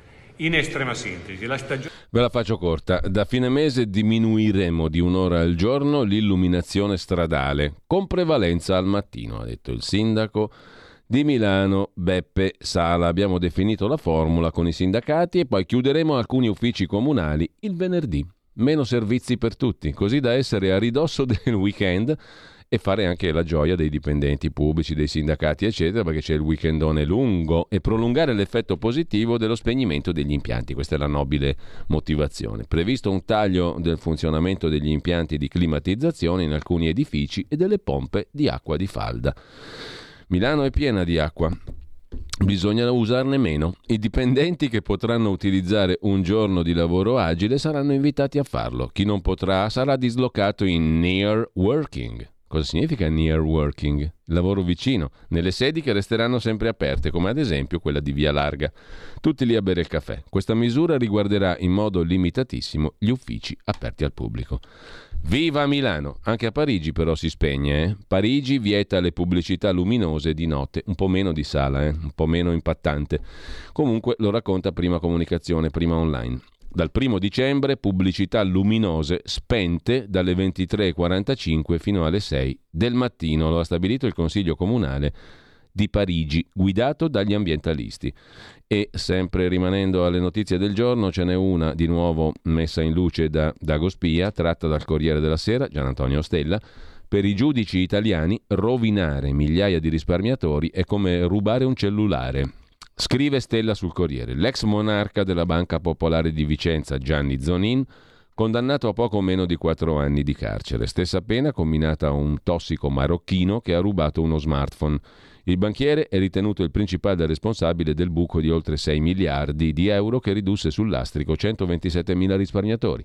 Due pesi e due misure totalmente sproporzionati, scrive. Gian Antonio Stella, tanto più davanti alla lettura degli atti della commissione di inchiesta usciti in questi giorni. Ma poi c'è il Toto Ministri, sempre su Dagospia, come farne a meno? Ormai è una droga quotidiana. Agli esteri Tajani tentenna. La Farnesina lo terrebbe lontano e teme che la Ronzulli gli fotta il partito. Per gli esteri pronto Massolo, già diplomatico. Di lungo corso, caos per la giustizia. Meloni vuole Nordio, Salvini spinge Giulia Bongiorno, Berlusconi vuole l'avvocato Sisto e Casellati. Stallo per l'economia. Su Siniscalco no di Tremonti e di Forza Italia. L'ipotesi Luigi Buttiglione. Chi è Luigi Buttiglione? Boh. Eh, mentre Panetta consiglia, eh, piante dosi per il Viminale, mh, mm, Panetta consiglia. Piante dosi per il Viminale, Rossi ai beni culturali, Centinaio all'agricoltura, Bernini all'istruzione, Lucia Ronzulli, Licia Ronzulli, chiedo scusa, capogruppo al Senato di Forza Italia. La Ducetta confida nella supervisione di Mattarella, ma la mummia sicula, scrive Dagospia, comincia ad essere preoccupato. Può cassare due o tre nomi, non 5, 6, 7, 8. Se te mi presenti un governo pieno di schifosi, cosa faccio io, Presidente della Repubblica? Così il Dago Report, mentre sul giornale c'è un Toto Ministri più serio naturalmente, Giorgetti verso il Ministero del Tesoro, per la Ronzulli il turismo. Il Ministero del Turismo. La Lega chiede anche Viminale e infrastrutture. Tajani al Mise, Crosetto o Massolo agli esteri. Tajani al Ministero dello Sviluppo Economico. Per Salvini si apre il posto alle infrastrutture, resta il nodo dei vice premier dell'università. Fratelli d'Italia spinge per Nordio alla giustizia, per la sanità il derby tra Bertolaso e Rasi, già numero uno dell'Agenzia Europea. del farmaco. Il Ministero dell'Economia ha tutte le incognite sulla poltrona più scottante del governo, scrive il giornale. E intanto, sempre da Dagospia, flash, anche i figli di Berlusconi si stanno agitando all'idea diventata realtà di Licia Ronzulli, regina di Arcole. Qui non stiamo più parlando di un ministero, ma della guida di un ministero molto più importante, quello di Arcore.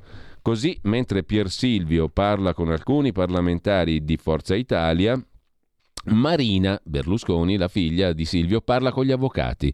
Non dimentica quando il padre fu ospedalizzato al San Raffaele, per quattro giorni la vita di Silvio fu appesa a un filo, Marina non dimentica che in quei giorni Marta Fascina, la tenutaria della mano di Berlusconi, sarebbe giunta a un pelo dal diventare una dei primi azionisti dell'impero berlusconiano. Quindi i figli stanno con gli occhi ben aperti a cosa succede nella galassia di Arcore. Intanto Silvio è un bancomat, scrive il fatto, ecco tutti i soldi di Berlusconi a Dell'Utri. 18,5 milioncini di euro versati alla famiglia Dell'Utri dal 2011 al 2019. Il Tribunale di Palermo ha scritto che è denaro dato a un soggetto che per decenni ha condiviso la parabola imprenditoriale e politica. Sono amici. E quale amico non darebbe tanti soldi a un amico. Palermo, i PM chiedono il sequestro dei beni di Dell'Utri. È il prezzo pagato da Berlusconi per la mediazione con Cosa Nostra, dice la Procura. Ma il Tribunale dice assolutamente no, sono semplicemente amici. Non è dimostrata l'esistenza del ricatto, né di un piano condiviso per un supporto della mafia. E questo, secondo il Tribunale, è indubitabile. 18 milioni sono pure indubitabili e mezzo, però sono gesti amicali. Berlusconi intanto è imputato, scrive Repubblica, in quattro processi. Rischia la decadenza, di nuovo, per la legge Severino e spera di cambiarla, sta benedetta legge, anzi maledetta legge Severino. Lo scandalo delle serate a Villa San Martino, entro fine anno la sentenza del Rubiter. Nel frattempo, dicevamo, il ministro Cingolani, che si appresta a dire addio al MITE, al Ministero della Transizione Ecologica, si tira fuori qualche sasso dalla scarpa e rivela che non funziona la macchina burocratica italiana. La principale difficoltà che ho incontrato al Ministero, l'assoluta mancanza di ogni livello minimo di organizzazione. Scrive Libero, vale la pena chiedersi se non si tratti di una sconfessione del capo di gabinetto Cerreto molto vicino al PD, la smentita del Ministero, il Ministro ha parlato della macchina pubblica in generale, le sue parole strumentalizzate.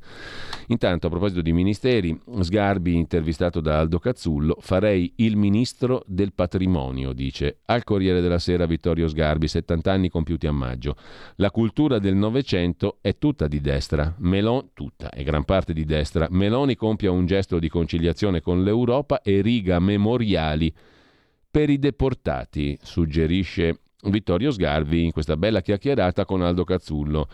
A pagina 21 del Corriere della Sera di oggi. Sui migranti va seguito l'esempio di Mimmo Lucano. I musei siano gratis per tutti perché un napoletano deve pagare per entrare a Capodimonte e tanti altri spunti di riflessione nella intervista di Cazzullo c'è poi la lettera fantasmagorica di Morgan, amico di Vittorio Sgarbi, peraltro. Cara Giorgia si rivolge dalle colonne de Il Giornale di Berlusconi, il musicista monzese, alla Premier Giorgia Meloni. Da artista e libertario ti prego, affida la cultura a un sognatore come Sgarbi. È il ministero di tutti. Il più importante serve uno competente. Forse è l'unico dove il denaro ha un ruolo minore. Conta la persona, la cultura è ciò che distingue l'essere umano dall'animale. Signora futura Premier Giorgia Meloni, mi rivolgo a lei. Amica mia, donna dal talento e dallo spirito eccezionale, scrive Marco Castoldi in arte Morgan. Persona speciale si rivolge Morgan a Giorgia Meloni, che, persona che può decidere in questo momento la sorte dei nostri prossimi anni, a cui io ho dato fiducia, rischiando di restare solo e abbandonato da tutti i miei amici. Cioè, scrive Morgan, io ti ho votato Giorgia.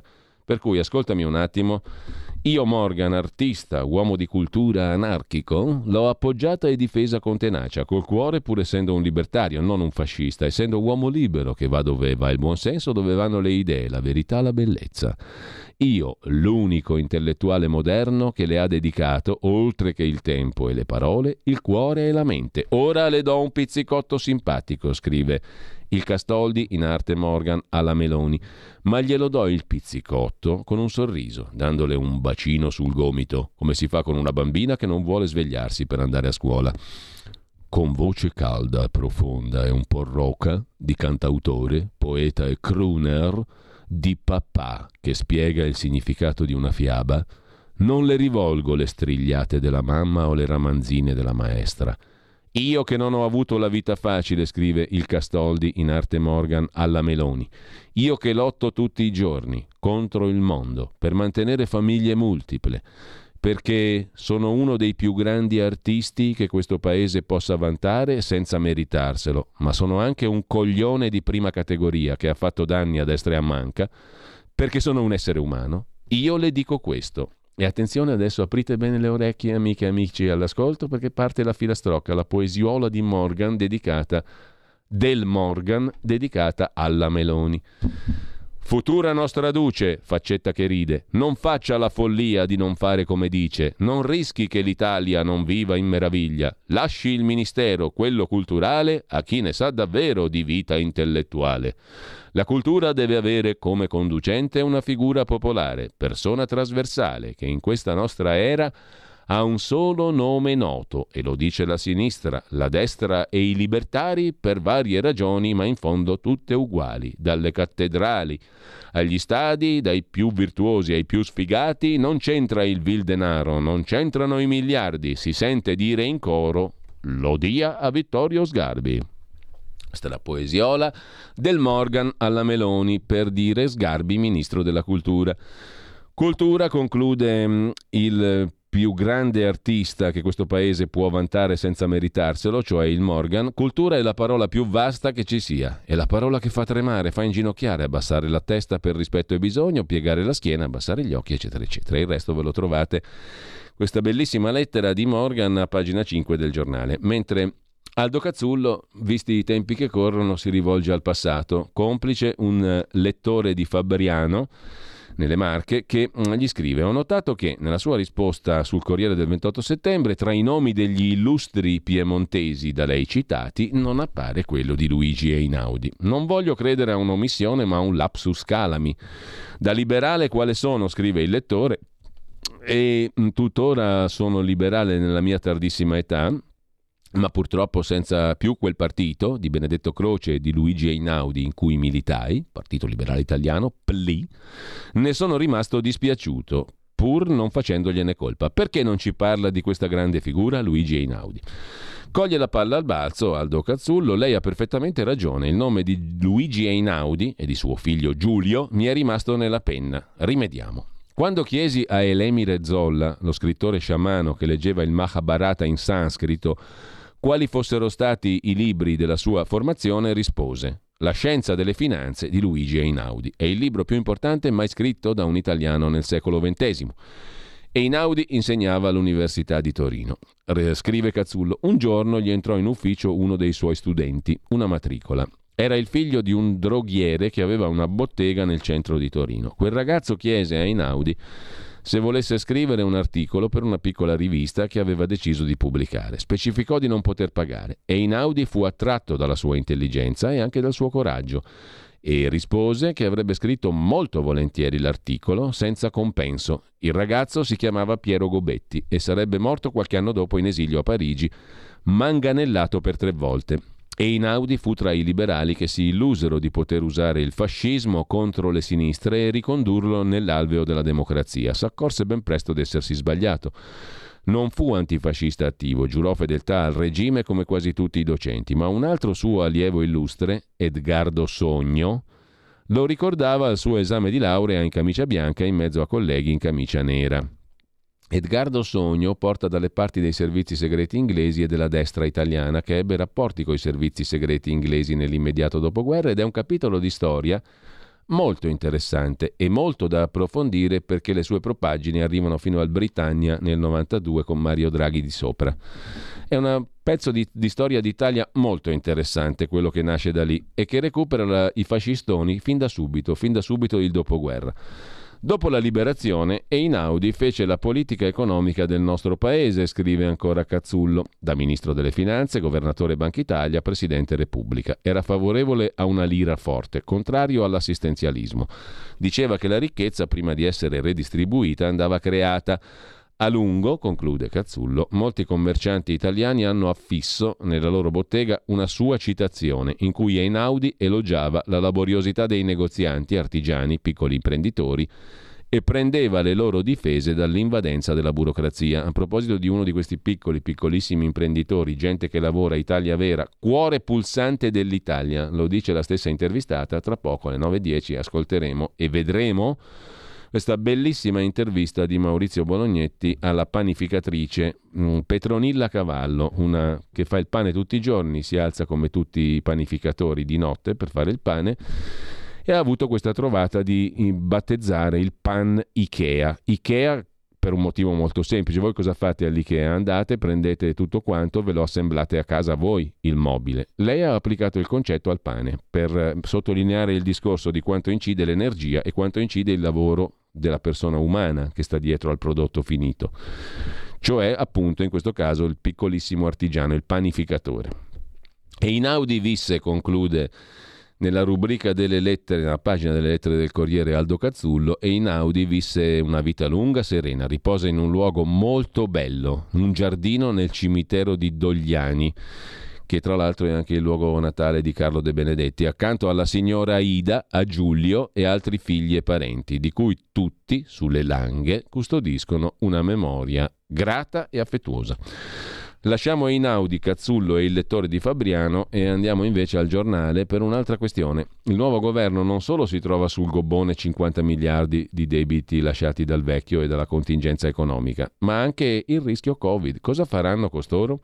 Maggioranza scrive il giornale a rischio Covid. Perché? Perché è in arrivo un boom di positivi. Il virologo Pregliasco dice saliranno i casi. Centrodestra unito contro il lockdown, ma con posizioni diverse. Che succederà? Importante estendere la copertura vaccinale a fragili e anziani, dicono gli esperti. Intanto c'è un altro problema, l'ora legale. Se ne occupa Felice Manti ancora sul giornale, vale 2,7 miliardi, Draghi non sa se prolungarla. Il dossier è sul tavolo di uno scettico, Cingolani. Per gli esperti fa risparmiare corrente, riduce le emissioni e allarme credito di imposta. Lo sconto in bolletta per le imprese rischia di diventare un boomerang. Scatta l'ora legale, panico a Palazzo Chigi. Parafrasiamo il fortunato titolo del settimanale satirico Cuore del 30 marzo 91. Molti se lo ricorderanno, il titolo era Scatta l'ora legale, panico tra i socialisti, che erano tutti ladri, quindi l'ora legale gli faceva paura. Quella era la battuta. A due settimane dal ritorno dell'ora solare, 30 ottobre, impazza il dibattito sull'opportunità di prolungare di almeno un mese l'ora legale. Intanto l'Europa rischia una nuova Repubblica di Weimar. Qui siamo su insideover.com. L'intervista di Roberto Vivaldelli a Douglas McGregor, ex colonnello dell'esercito statunitense, veterano della guerra del Golfo, commentatore televisivo del canale di destra Fox News per il quale ci sono pochi dubbi su chi sia stato l'autore del sabotaggio del Nord Stream. Falsa la narrazione che la Russia possa impiegare armi tattiche nucleari. È stato il presidente degli Stati Uniti Biden, non Putin, ad affermare chiaramente che se la Russia avesse invaso l'Ucraina, il Nord Stream 2 sarebbe stato messo fuori uso. Quindi sono stati gli Stati Uniti o l'Ucraina tramite gli Stati Uniti a far saltare il gasdotto Nord Stream 2. Si inizia da qui con la conversazione. Mm, Douglas McGregor, intervistato da insideover.com, interessante. Dopo, se abbiamo tempo, non lo so, ma andremo a leggere il resto, però ve lo segnalo, leggetevelo. Intanto, a proposito di guerra in Ucraina, ombrello dell'Alleanza Atlantica, della Nato, sui cieli di Kiev, scrive Avvenire. L'Alleanza Atlantica accelera per creare uno scudo contro i missili russi, come chiesto da Zelensky. È un evento storico, dice giustamente il presidente ucraino. Germania e Olanda inviano razzi e si concretizza una no-fly zone di fatto. No-fly zone di fatto perché se l'Alleanza Atlantica dà il suo ombrello all'Ucraina significa una no-fly zone di fatto. Il leader turco porta oggi a Putin una proposta concreta di mediazione. Così Avvenire, missili e sistema di difesa aerea dei paesi dell'Alleanza Atlantica per aiutare l'Ucraina a difendersi dai brutali, dai sempre più brutali bombardamenti a tappeto della Russia. Gli alleati rispondono all'appello di Zelensky, un sostegno che si è confermato con chiarezza ieri a Bruxelles, a margine della riunione dei ministri della difesa dell'Alleanza Atlantica. Quindi ombrello della Nato sull'Ucraina.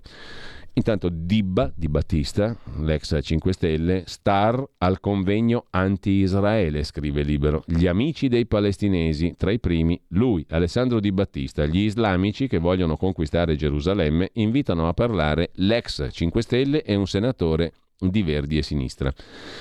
Nel frattempo, altra notizia del giorno, la riprende anche l'Agi, il Tribunale dell'Aquila, vittime del terremoto incaute dovevano uscire di casa. I ministeri dell'interno e delle infrastrutture hanno chiamato in causa un condominio, imputandogli responsabilità oggettiva, cioè senza colpa, derivante solo dal fatto di essere proprietario della costruzione. È fondata l'eccezione di concorso di colpa delle vittime costituendo una condotta incauta, quella di trattenersi a dormire nonostante il notorio verificarsi di due scosse la sera del 5 aprile e poco dopo la mezzanotte del 6 aprile. Concorso che, tenuto conto dell'affidamento che i soggetti poi defunti potevano riporre nella capacità dell'edificio di resistere al sisma per essere lo stesso in cemento armato e rimasto in piedi nello sciame sismico da mesi in atto, concorso che può stimarsi nella misura del 30%. Ne deriva che la responsabilità per ciascun ministero è del 15%, per il residuo 40% in capo agli eredi del costruttore del condominio, il 30% ai condomini. La richiesta di risarcimento da parte dell'Avvocatura dello Stato verso i proprietari degli appartamenti del condominio è stata accolta dalla sentenza del giudice del Tribunale Civile dell'Aquila, Monica Croci. Dopo la tragedia, gli eredi delle vittime, avendo dalla loro parte perizie che attestavano irregolarità in fase di realizzazione dell'immobile e negligenza del genio civile nel compito di vigilanza sull'osservanza delle norme, hanno citato in giudizio per milioni di euro Ministero dell'Interno delle Infrastrutture e Trasporti per responsabilità della Prefettura del Genio Civile per mancati controlli durante la costruzione, Comune dell'Aquila per responsabilità analoghe e le eredi del costruttore del condominio per responsabilità in fase di costruzione. I ministeri hanno chiamato in causa il condominio imputandogli responsabilità oggettiva derivante dal solo fatto di essere proprietario della costruzione. In particolare il Tribunale ha riconosciuto una corresponsabilità dei ragazzi morti pari al 30% perché li ha ritenuti imprudenti a non uscire dopo la seconda scossa, condannando i ministeri e le eredi del costruttore e respingendo le domande nei confronti del comune e del condominio. In questi termini sta la questione. Sul giornale c'è l'avvocato Luigi Cascone, civilista, il quale riflette, erano gli stessi esperti che incoraggiavano a rimanere lì. Assurdo definire sciagurata la scelta di non fuggire senza un'allerta. Qui dobbiamo ragionare sulla diligenza di una persona normale, nella media, dice l'avvocato Cascone. Non ho letto le pagine della sentenza, ma credo sia davvero difficile imputare un concorso di colpa davanti all'imprevedibile ed erano gli stessi esperti a dire rimanete. A proposito di giustizia, il caso Macchi, Lidia Macchi, che fu uccisa nell'87 a Cittiglio, nel Varesotto, fu messo in galera Stefano Binda. A lui adesso un risarcimento per ingiusta detenzione da 303.000 euro, riconosciuta una somma pari a 253,8 euro al giorno. Ha detto solo che è contento, dicono i suoi avvocati. Accolta la richiesta di indennizzo per tre anni e mezzo di carcere passati dal 53enne che poi è stato assolto in via definitiva dall'accusa di violenza sessuale e omicidio della studentessa di Varese, avvenuto il 5 gennaio dell'87. 35 anni è il tempo passato. 1286 giorni, cioè tre anni e mezzo di ingiusto carcere, 303.000 euro di risarcimento a Stefano Binda, assolto definitivamente per l'omicidio di Lidia Macchi. E ancora nessun colpevole per quel delitto. Su avvenire, la nuova bussola quotidiana invece si occupa della vicenda che abbiamo visto prima commentata da Maurizio Belpietro sulla verità, l'ammissione della Pfizer che rende carta straccia il Green Pass, scrive Andrea Zambrano. L'ammissione di Pfizer ai parlamentari europei che il vaccino non è stato testato per prevenire la trasmissione elimina l'intera base legale del passaporto Covid. Una bugia che ha discriminato milioni di persone, ne ha illuse centinaia di milioni ed era fondata sugli interessi sleali del profitto. Allora a questo punto uno può far causa allo Stato, no? C'è un farmaco invece che abbatte il colesterolo con due dosi all'anno. Questa notizia interessante ce la fornisce l'AGI, Agenzia Italia. Il farmaco, la cui rimborsabilità è stata approvata dall'Agenzia Italiana Farmaco, l'AIFA, è in grado di dimezzare i livelli di colesterolo a bassa densità, LDL-C, più comunemente il colesterolo cattivo, principale causa dell'aterosclerosi, la patologia vascolare più diffusa al mondo. Con la Gazzetta Ufficiale del 3 ottobre è stata approvata dall'AIFA la rimborsabilità per Inclisiran. Si chiama così il farmaco innovativo indicato negli adulti con ipercolesterolemia primaria o dislipidemia mista. Il farmaco prescrivibile da specialista viene somministrato da un operatore sanitario con due iniezioni all'anno per via sottocutanea. Si chiama Inclisiran. Dopo la prima iniezione, la dose successiva è somministrata a distanza di tre mesi e in seguito ogni sei mesi. Il farmaco interferisce con l'RNA messaggero, è in grado di dimezzare i livelli di colesterolo cattivo, principale causa dell'aterosclerosi la patologia vascolare più diffusa al mondo, responsabile di eventi coronarici e cerebrovascolari acuti come l'infarto miocardico e l'ictus cerebrale. È un'innovazione terapeutica che può superare tutte le sfide attuali alla terapia, in quanto il nuovo farmaco comporta anche un vantaggio di posologia rispetto ai farmaci disponibili, cioè lo fai due volte all'anno, dice il presidente dell'Associazione Nazionale Medici Cardiologi Ospedalieri Furio Colivicchi.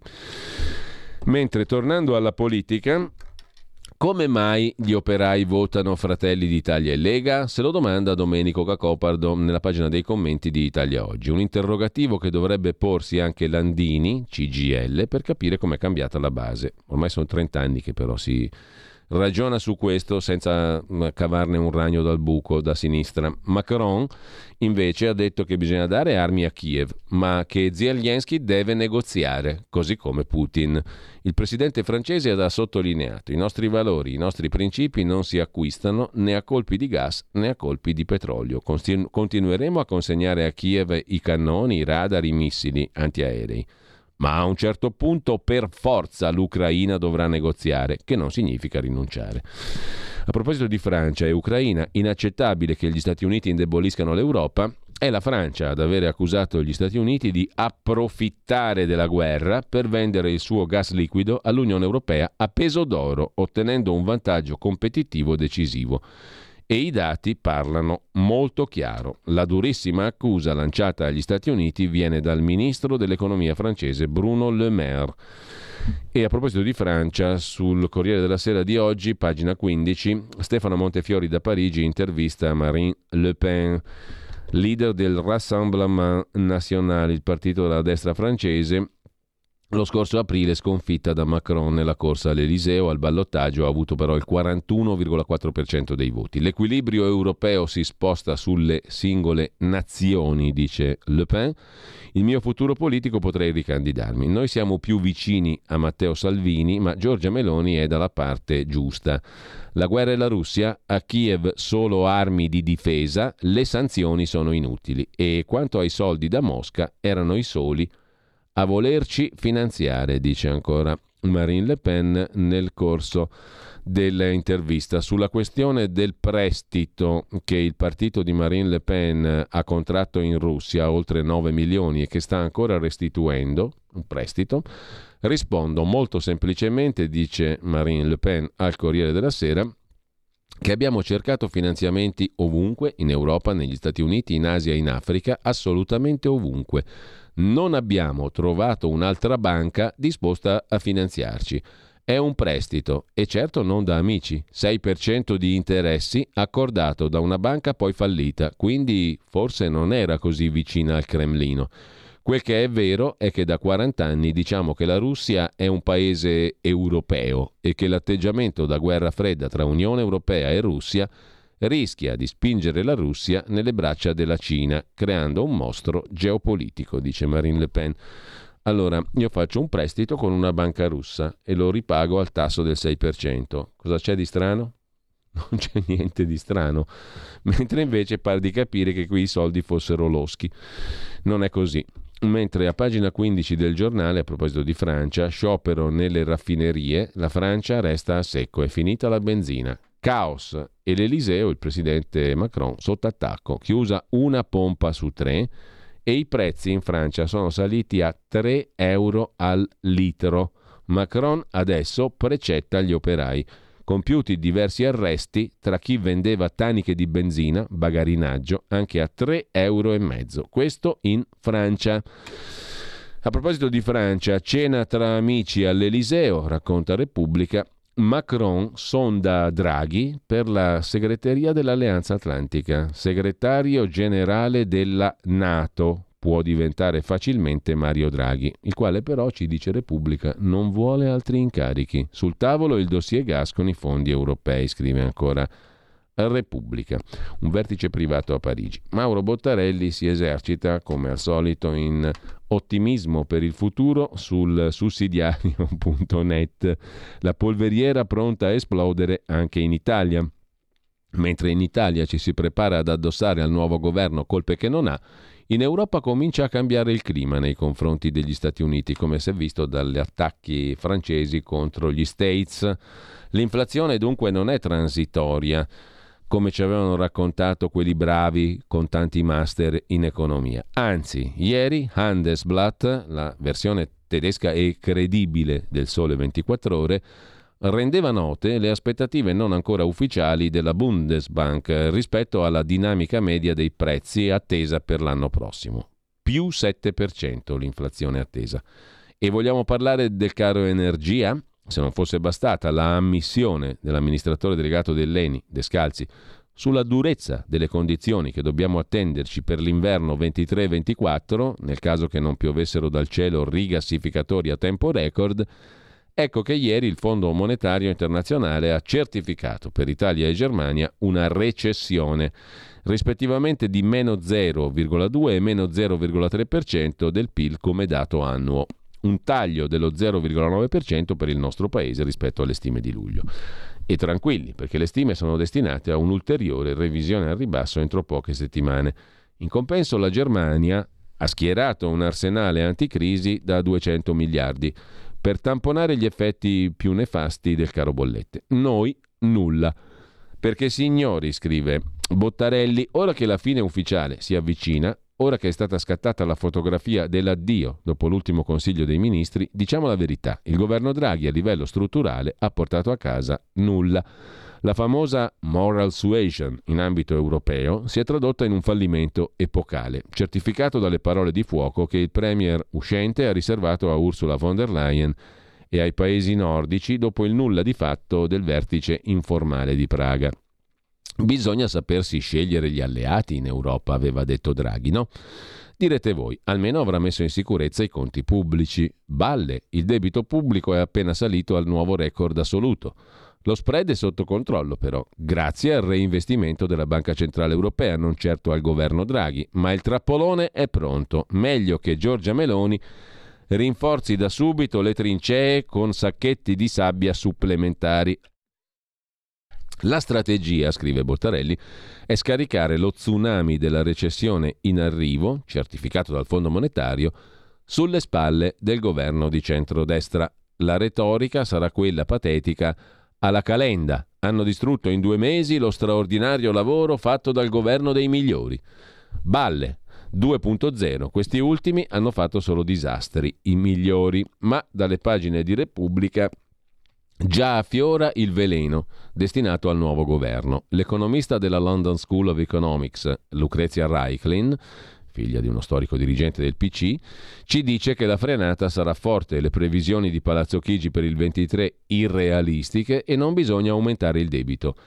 Ma non doveva essere tutta una passeggiata di salute, visto che l'Italia poteva contare sul più 6,6% del PIL generato dai migliori attraverso le scatole cinesi del super bonus? Com'è che di colpo la situazione macro è diventata drammatica?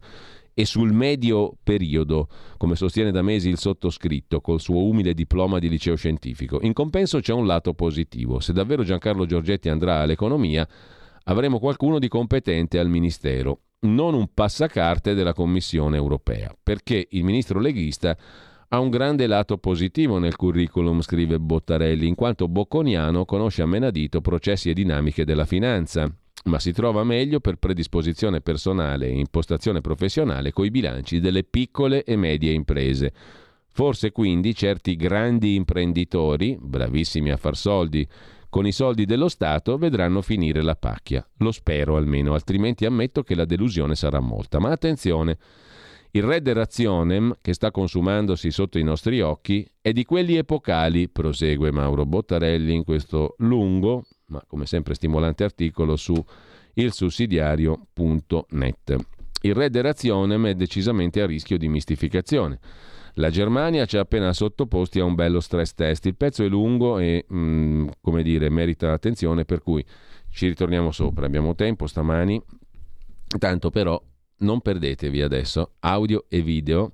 Se avete la possibilità, anche sul vostro, sul vostro, smartphone c'è la possibilità di vederlo tramite la app, il video, ve lo raccomando perché anche dal punto di vista video, questa è una bellissima intervista che Maurizio Bonognetti ha fatto a Petronilla Cavallo, panificatrice in quel di Auletta, Salerno, nel bellissimo Cilento, che ha deciso di inventarsi il pan Ikea, proprio come l'Ikea, quella dei mobili. Avete ascoltato la rassegna stampa.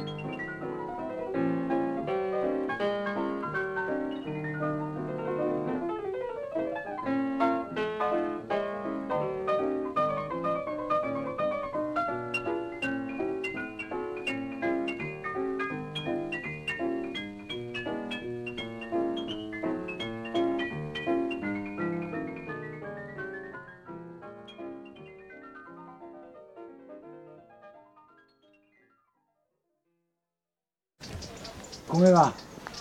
Avete trovato il forno? Ho trovato il forno, ma voi che cosa ne pensate di questa cosa, di questa iniziativa del Panichea? Non, non ci ho pensato proprio, per la verità. e del caro bollette, del caro vita? Eh, il caro bollette, sì.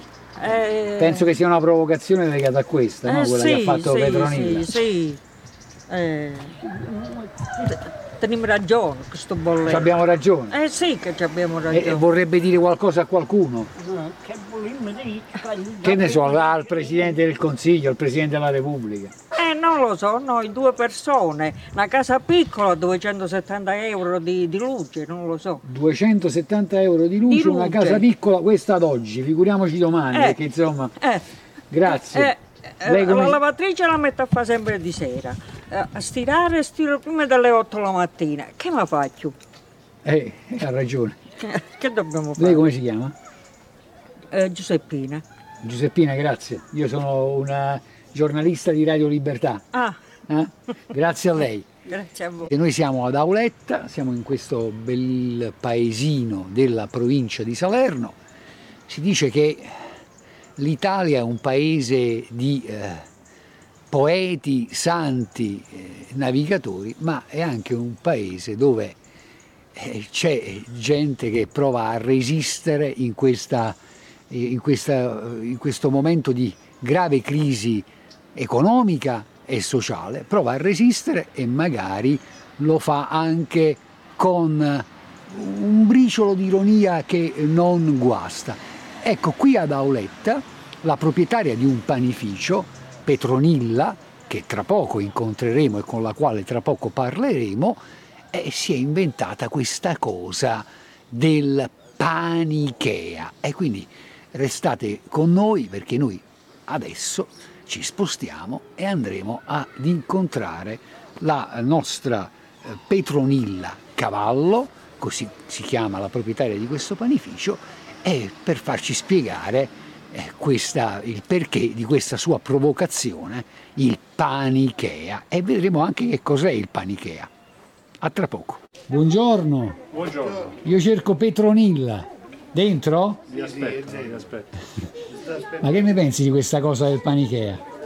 Ottima idea. Ottima A idea. parte che è la realtà di quello che purtroppo... Quello che si vuole denunciare attraverso questa provocazione? eh? Sì, sì, proprio così. Non va benissimo, eh? La situazione Eh. no, va malissimo. Va malissimo. Non solo per quanto riguarda la panificazione, alla fine tutti i settori alla fine stanno avendo... In sofferenza. Poi giustamente lei fa il suo e, e ha fatto sta... Ma che entrate la vedete, è, là sopra. E tra è poco ci la- Tu come ti chiami? Io mi chiamo Franco. Franco, grazie, posso chiederti cosa fai tu? Cameriere a chiamata. Cameriere a chiamata. E di chiamate ce ne sono? L'estate sì. Adesso non tanto. Perché sai, a hanno chiuso due locali Hanno chiuso già due locali a causa del caro bollette? Dei costi L'agriturismo e una pizzeria. Hanno dovuto chiudere? Dopo, di dopo agosto non, non, non hanno aperto più. Quindi quindi per dire il meno, settore è mio. il tuo Quindi settore meno compleanni, meno cose, meno, quindi eventualmente la chiamata ce ne sono in meno. Poi io mi allargo, non è che resto solo qua, però comunque... ti dai da per- fare, per insomma, ingegni. Sì, però l'altro settore dove purtroppo la bolletta e tutto il resto va a incidere tanto. Non poco. Se dovessi rivolgerti al Presidente del Consiglio, al Presidente della Repubblica, a Ursula von der Leyen, che cosa gli diresti? Che gli direi? Eh, niente- per favore niente parolacce.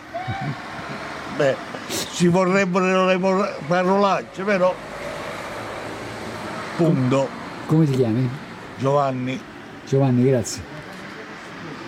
Per chi suona la campana, perdonate se cito Ernest Hemingway, speriamo non per noi comunque, andiamo a incontrare Petronilla per davvero. Andiamo? È permesso? Posso entrare? Oh mamma mia, che, che bellezza! Inquadriamo anche un po' il banco? Inquadriamo anche un po' il banco? Eh, stasera è vuoto rispetto a stanotte. Eh, è vuoto però le cose che si vedono, insomma. Eh? Facciamo vedere anche, anche le pizze, i biscotti, i cornetti. C'è anche la pastiera, Petronilla. Sì, quella è pastiera. C'è anche la pastiera, oh, la pastiera. E le crostate, insomma, tante cose buone. Signora, buongiorno. Ok, buona serata. Buongiorno a lei. Buonasera, anzi. Buon lavoro. Vabbè, poi abbiamo oltre i nostri prodotti, ci siamo... Vieni qua, vieni. Dopo il Allora. Covid ci siamo dovuti ripetere. Devo toglierlo questo? No, anzi, tienilo. No, perché Allora, non voglio posso? fare, non so se posso. La signora che, sto- che stiamo inquadrando è Petronilla Cavallo. Cavallo. Il marito. il marito di Petronilla, buongiorno a te, Buongiorno, buonasera a te, buonasera a voi. Petronilla, intanto vogliamo far togliere questa curiosità, questa provocazione intelligente, forte che ti sei inventata Ma del praticamente è per Eh, far ecco- capire eccolo qua, eccolo qua, persone- inquadriamo, inquadriamo. Per far capire alle persone che non siamo soltanto farina, acqua, sale e lievito, ma dietro c'è tutto un mondo E siamo un po' come degli artisti, no? Non- un artista non è solo un pennello e un quadro, una tela, no? Quindi di conseguenza questi sono i nostri attrezzi quotidiani, ma non c'è soltanto quello. E quindi anche per eh, non far perdere proprio del tutto il pane e per dare dignità anche al nostro lavoro, ma non solo, in questo momento si deve dare dignità anche alle persone, quindi non, non- con questa provocazione è proprio per dire siamo questo, è vero, dietro c'è un lavoro e facciamo una missione, un servizio per le persone. E le ore notturne, alzarsi presto la notte, lavorare tutto il giorno, stare sempre con la capochina al lavoro. È proprio perché è un bene sacro che va rispettato. Quindi il mio appello è stato un lancio verso le istituzioni che facciano qualcosa perché non si perde il cuore dell'Italia, perché alla fine questo è Il artigianato. Sì, per me l'artigianato quelli che hanno le mani in pasta, Esatto. ma nel senso nel buono senso del buono termine. del termine. eh? Esatto, che vedano che cosa fare per non perdere il cuore, perché una volta che perderemo questo, si- cioè, non rimane nulla del nostro paese, eppure abbiamo una meraviglia. Quindi siamo su fatti di agricoltura, di artigianato, di arte, abbiamo le bellezze, le cose più belle nel nostro paese, però siamo ridotti Senti, ma quasi a l'ultima niente. bolletta che vi è arrivata, quanto avete pagato? 1600, però calcolate 1600 sei, euro? rispetto a 5, 4,55 che arri- 4, 500 euro che arrivavano prima. Però da premettere che non abbiamo cella di lievitazione, quindi rispetto ad altri colleghi in questo momento siamo Va, in diciamo che va anche bene, insomma. per adesso va bene, nella serie siamo rimasti, siamo rimasti nelle radici per poter guardare oltre, altrimenti non ci Siamo la sarebbe possibile. Però non so fino a che punto Eh, ma possiamo ci sono, si prospettano ulteriori aumenti. Sì, questo mese di ottobre un altri, altri 60% di aumento. 60% di 1500, quanto Significa- fa? 600, altri 900 Altri euro. 900 si rischia di euro. arrivare a una bolletta di 2500 euro. Sì, ma io sono una di quelle che ne ha di meno rispetto ad altri colleghi, perché ci Sei sono di colleghi che sono stati costretti a chiudere? Sì, qualcuno sì, perché ha avuto tra i 10 e i 12 mila euro di corrente, poi il 12.000. gas, eh, hanno forniture più grandi, io sono una Ma piccola sei stata costretta ad aumentare questi tuoi. Eh, guardiamoli di nuovo, inquadriamoli di nuovo questi Sì, prodotti di- straordinari di che voi qualche- fate. Di qualche poco, ovviamente mi sono contenuta abbastanza Anche perché poi la gente pure la realtà soldi, nostra rispecchia il contadino, la persona che lavora di giornata, il, eh, il disoccupato, il pensionato. Pochi hanno uno stipendio fisso, quindi mm, abitando in un piccolo centro uno si medesima più facilmente nell'altro. Io personalmente, a me ci sono tante persone che vengono qua, pure vecchietti, che vengono con lo spiccioletto, tante volte mi è capitato di darlo e basta il pane, soldi non ne voglio, ho detto fate l'offerta a, a chi ha... Se proprio, proprio volete lasciare qualcosa lasciate qua, perché per me il pane è una cosa primaria, un bene che deve essere per tutti e basta. Anche se adesso in- di questi tempi Bisognerebbe stato- togliere l'IVA sul pane. Probabilmente non, Non è che molto? ri- risolve molto la situazione perché il 4% sono, sono le materie prime che sono Mm. raddoppiate. Noi pensi che lo zucchero da 65 centesimi è passato a 1,20 euro, ci paghiamo il 22%. E che ne so, il burro è raddoppiato, un buon burro costava sui 3,50, 4 euro, adesso siamo arrivati circa a 10 euro buon burro bisogna, cioè se uno vuole usare prodotti di qualità, anche perché facciamo bene o male prodotti di nicchia, essendo un piccolo panificio, eh, uno deve pigliare pure prodotti che lo valorizzano poi. Certo. Eh, quindi di conseguenza cerchiamo di tenerci quanto più possibile nei costi perché non viviamo una grandissima realtà. Senti, che reazione ha avuto la gente quando entra e, ha, eh, e vede questa... Allora, qualcuno l'ha ti proprio avvicini? voluto, Ti avvicini sì. un po'? Qualcuno ha Lo, proprio lo puoi prendere tra le Sì. mani? Questo l'ho posizionato così per voi perché così si capisce meglio. No, io voglio farvi vedere perché... Allora, qualcuno è ho- venuto proprio per comprare il kit eh, come solidarietà. lo- lo hai venduto il kit? Sì. Qualcuno invece l'ha presa un poco come un'aggressione nei propri confronti, Eh, ma no, non voleva non essere questo il messaggio. Il messaggio voleva semplicemente dire che siamo lavoratori umili e che dietro a questi pochi ingredienti c'è un mondo. Tutto qua. E, e poi è a rivolto. questi, no, è bellissima questa cosa che hai detto, dietro a questi pochi ingredienti c'è Un mondo. un mondo. Sì. Ed è vero. Che è in continua Allora, evoluzione qui- poi. allora tu qui hai messo eh, la farina, Sì. il panetto, il panetto di di lievito, lievito, il sale il sale, e l'acqua, e più l'acqua. o meno l'acqua che va in un chilo di farina. gli ingredienti per fare il pane. Sì. E, e lo- ci teniamo a ribadirlo, non era una cosa, una, mica la provocazione rivolta ai cittadini. No, è rivolta alle istituzioni. Perché eh, viviamo di cose semplici e penso che non ci voglia tanto a capire che il paese è in sofferenza, che tutti siamo in sofferenza e che se si mettono intorno a un tavolo forse una decisione E se buona anche la in questi trovano. piccoli centri facciamo, eh, facciamo morire questi, questi Siamo nuclei di resistenza, di artigianato, muore, muore la vita in l'Italia, questi paesi. l'Italia è fatta Ma di piccoli borghi. l'artigiano sta è morendo, fatta eh. di piccoli Sentiamo tuo borghi. marito. L'artigiano già sta morendo, già da un periodo di tempo che sta morendo. L'artigiano. Non parliamo di panettieri, di altri tipi di artigiani, che giustamente i costi sono, sono elevati. Questo è il punto. Ma fate anche i dolci, ho visto. Eh? Anche Sì, dolci. facciamo anche qualche cosa di dolce, facciamo. Ma noi altrettanto Siamo ci. più incentrati su incentrati sulla, diciamo, sui biscotti, questa, questa roba qua. Questa è, è la cosa. Siamo persone che vivono di quotidiano, alla fine Quotidiano, io sì. della, della mia attività non ne ho fatto mai un business che chissà che cosa volessi Ho diventare. l'impressione che tu sei uno, che voi due siete due persone che amano molto il lavoro. Ma io sono, io sono 30 La anni. mattina a che ora, a che ora vi svegliate? Allora, io sono 30 anni che sto su questo campo. su A che ora ti svegli? Allora io non mi sveglio presto perché io trasporto. Io Ah, tu fa- sei, però tua moglie sì. Mia moglie sì. Devo dire che è una grandissima lavoratrice. A che ora si sveglia tua? E dipende, dipende fare, ma dai turni mediamente che. ci, ci alziamo verso le l'una e mezza, le due di notte. No, senti, no, eh, questo lo devono sentire quelli lì che poi le bollette È una 2006, sveglia di un panettiere. 2005 e 3000 all'una e mezza di notte Fino- lì per rendere anche un servizio a una Sì. comunità. Sì, fino alle 7, le 8, a volte anche le 9 andiamo via da qua, 9 e mezza, dipende perché poi uno si adegua in base ai tempi che sono, anche le stagioni, perché le magari le l'estate, per esempio, chi- l'estate le 10, le 11 pure, siamo stati nel forno. C'è la passione che c'è. Diciamo che esportate anche il vostro prodotto, esportate nel senso ai paesi del circondario. Io esco fuori, sì, io porto il prodotto fuori, mh, faccio poca roba, diciamo, prima c'avevo una catena di supermercati, adesso ce n'è proprio qualcuno, perché lavorare con la grande distribuzione non conviene più e mi tengo Mi giù. sa che qua in questo paese, non solo forse in questo paese, voglio- vogliono solo la grande distribuzione. Proviamo a immaginare i nostri centri storici, le nostre città, i nostri paesi solo con ipermercati, supermercati.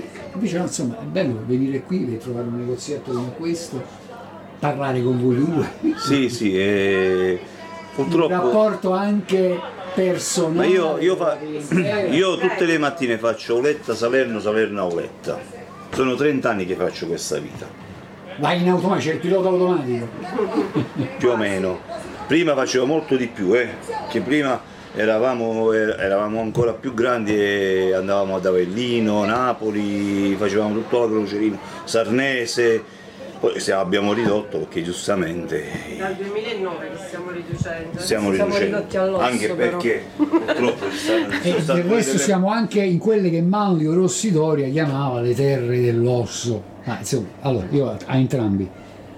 Provate a immaginare che dall'altra parte della telecamera, noi ci proviamo a mandarlo questo messaggio, ci sia il Presidente del Consiglio, il Presidente della Repubblica, Ursula von der Leyen.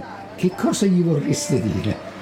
Eh, Niente, io vorrei dirgli semplicemente se come, du- come dei genitori che hanno farsi un giro qui magari all'una e mezza di notte. Sì, che hanno dei figli con, eh, in sofferenza, vorrei vedere se non si fermano un attimino e vedere che soluzione trova- tro- tro- troverebbero, insomma. Eh, lei immagini, un- lei non so se lei è un papà o ha- Sono un papà. Se suo figlio ha un problema, i suoi figli hanno qualche problema o vivono un disagio, lei cerca di trovare una soluzione. Certo. Eh, penso che noi italiani siamo un po' tutti figli di questo governo. Eh, speriamo non, E di figli, queste non figli di un dio minore. Eh no, Eh? Spero, ma non, non ci credo. E allora? Eh, però a me interessa che passi il messaggio che eh, hanno colpito il cuore dell'Italia, le istituzioni, in questo momento, di tutti. Io posso Perché- dirti che tu con quest'idea e questa provocazione hai colpito tutte le persone a cui l'ho segnalato, sono rimaste molto colpite da, questa, Perché il nostro da questo tuo gesto, da questo messaggio, da questa semplice ma forte. E Io anche sono un po', così anche e di anche con un po' di ironia. Ma Sì, io sono caratterialmente sono semplice, ironica, però onesta. Nelle, nelle cose che dico sono molto onesta. Anche se devo farmi un'autocritica a me stessa, la faccio con molta onestà. Non, non ho bisogno di, di filtri o di cose per nascondermi, sono così. Semplice.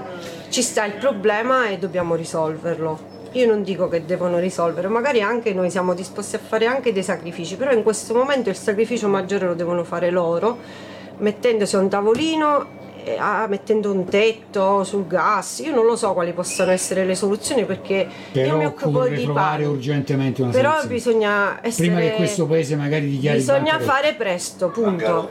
Come la Grecia. Eh. Bisogna fare presto, altrimenti siamo tutti siamo già in ginocchio, qualcuno è già, già chiuso e perdiamo il cuore dell'Italia. L'Italia va in eh, come si dice quando si ferma eh, l'ele- il- L'elettrocardiogramma. l'elettrocardiogramma, piatto. Però piatto Esatto. magari anche l'encefalogramma. Adesso ogni tanto dà qualche sbalzo, ma fra 15 giorni penso che sarà piatto. Ecco, perdiamo il cuore dell'Italia. Io con questa bella frase, queste tue belle riflessioni, Petronilla, la chiuderei qui per il momento da Oletta, ma magari con l'impegno a rivederci tra qualche tempo per raccontarci un po' che anche magari quali sono state ulteriori reazioni o per come poi evolveranno le cose in questo paese e per la tua attività, per l'attività di tantissimi imprenditori, artigiani, commercianti, per gli italiani tutti. Grazie davvero. Grazie, a voi e speriamo bene per tutti. Grazie. Noi abbiamo finito questo nostro servizio. Il pane, eh? il pane anche che diventa metafora. Penso alla parola compagno, che nella sua etimologia sta a significare colui che mangia il pane con un altro, che spartisce il pane con un altro. Il pane. Continueremo a occuparci di questa storia, di queste storie, di questa Italia che nonostante tutto resiste, lavora, prova ad esistere rispetto a quella che sembra essere una marea montante, non solo italiana, temo. E qui il discorso si farebbe davvero lungo.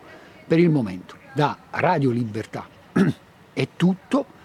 E un saluto da Auletta in provincia di Salerno, da una delle tante piccole Italie. Allora, ci sentiamo tra poco, eh, dopo questo bellissimo servizio, secondo me, di Maurizio Bolognetti da Auletta, il pan Ikea. Gli ingredienti li trovate qui, tutto il resto, il sapere, l'energia, eh, la manualità, eh, il sapere appunto che è accumulato dentro un gesto semplicissimo e importante e molto nobile come fare il pane, ce lo mettete voi cari clienti. Ed è un messaggio non rivolto ai cari clienti, ma ovviamente come ha ben chiarito Petronilla Cavallo, la panificatrice, alle istituzioni. Tra poco concludiamo la rassegna stampa, poi abbiamo una puntata speciale della nostra scuola di magia. Oggi, come sapete, alle 9.30, anzi dovrebbe già essere iniziata in anticipo la seduta del Senato. Seguiremo Senato e Camera, ma eh, Claudio Borghi Aquilini per la scuola di magia ci ha mandato un 28 minuti circa di introduzione alla giornata di oggi, all'Ambaradan dell'apertura del nuovo Parlamento.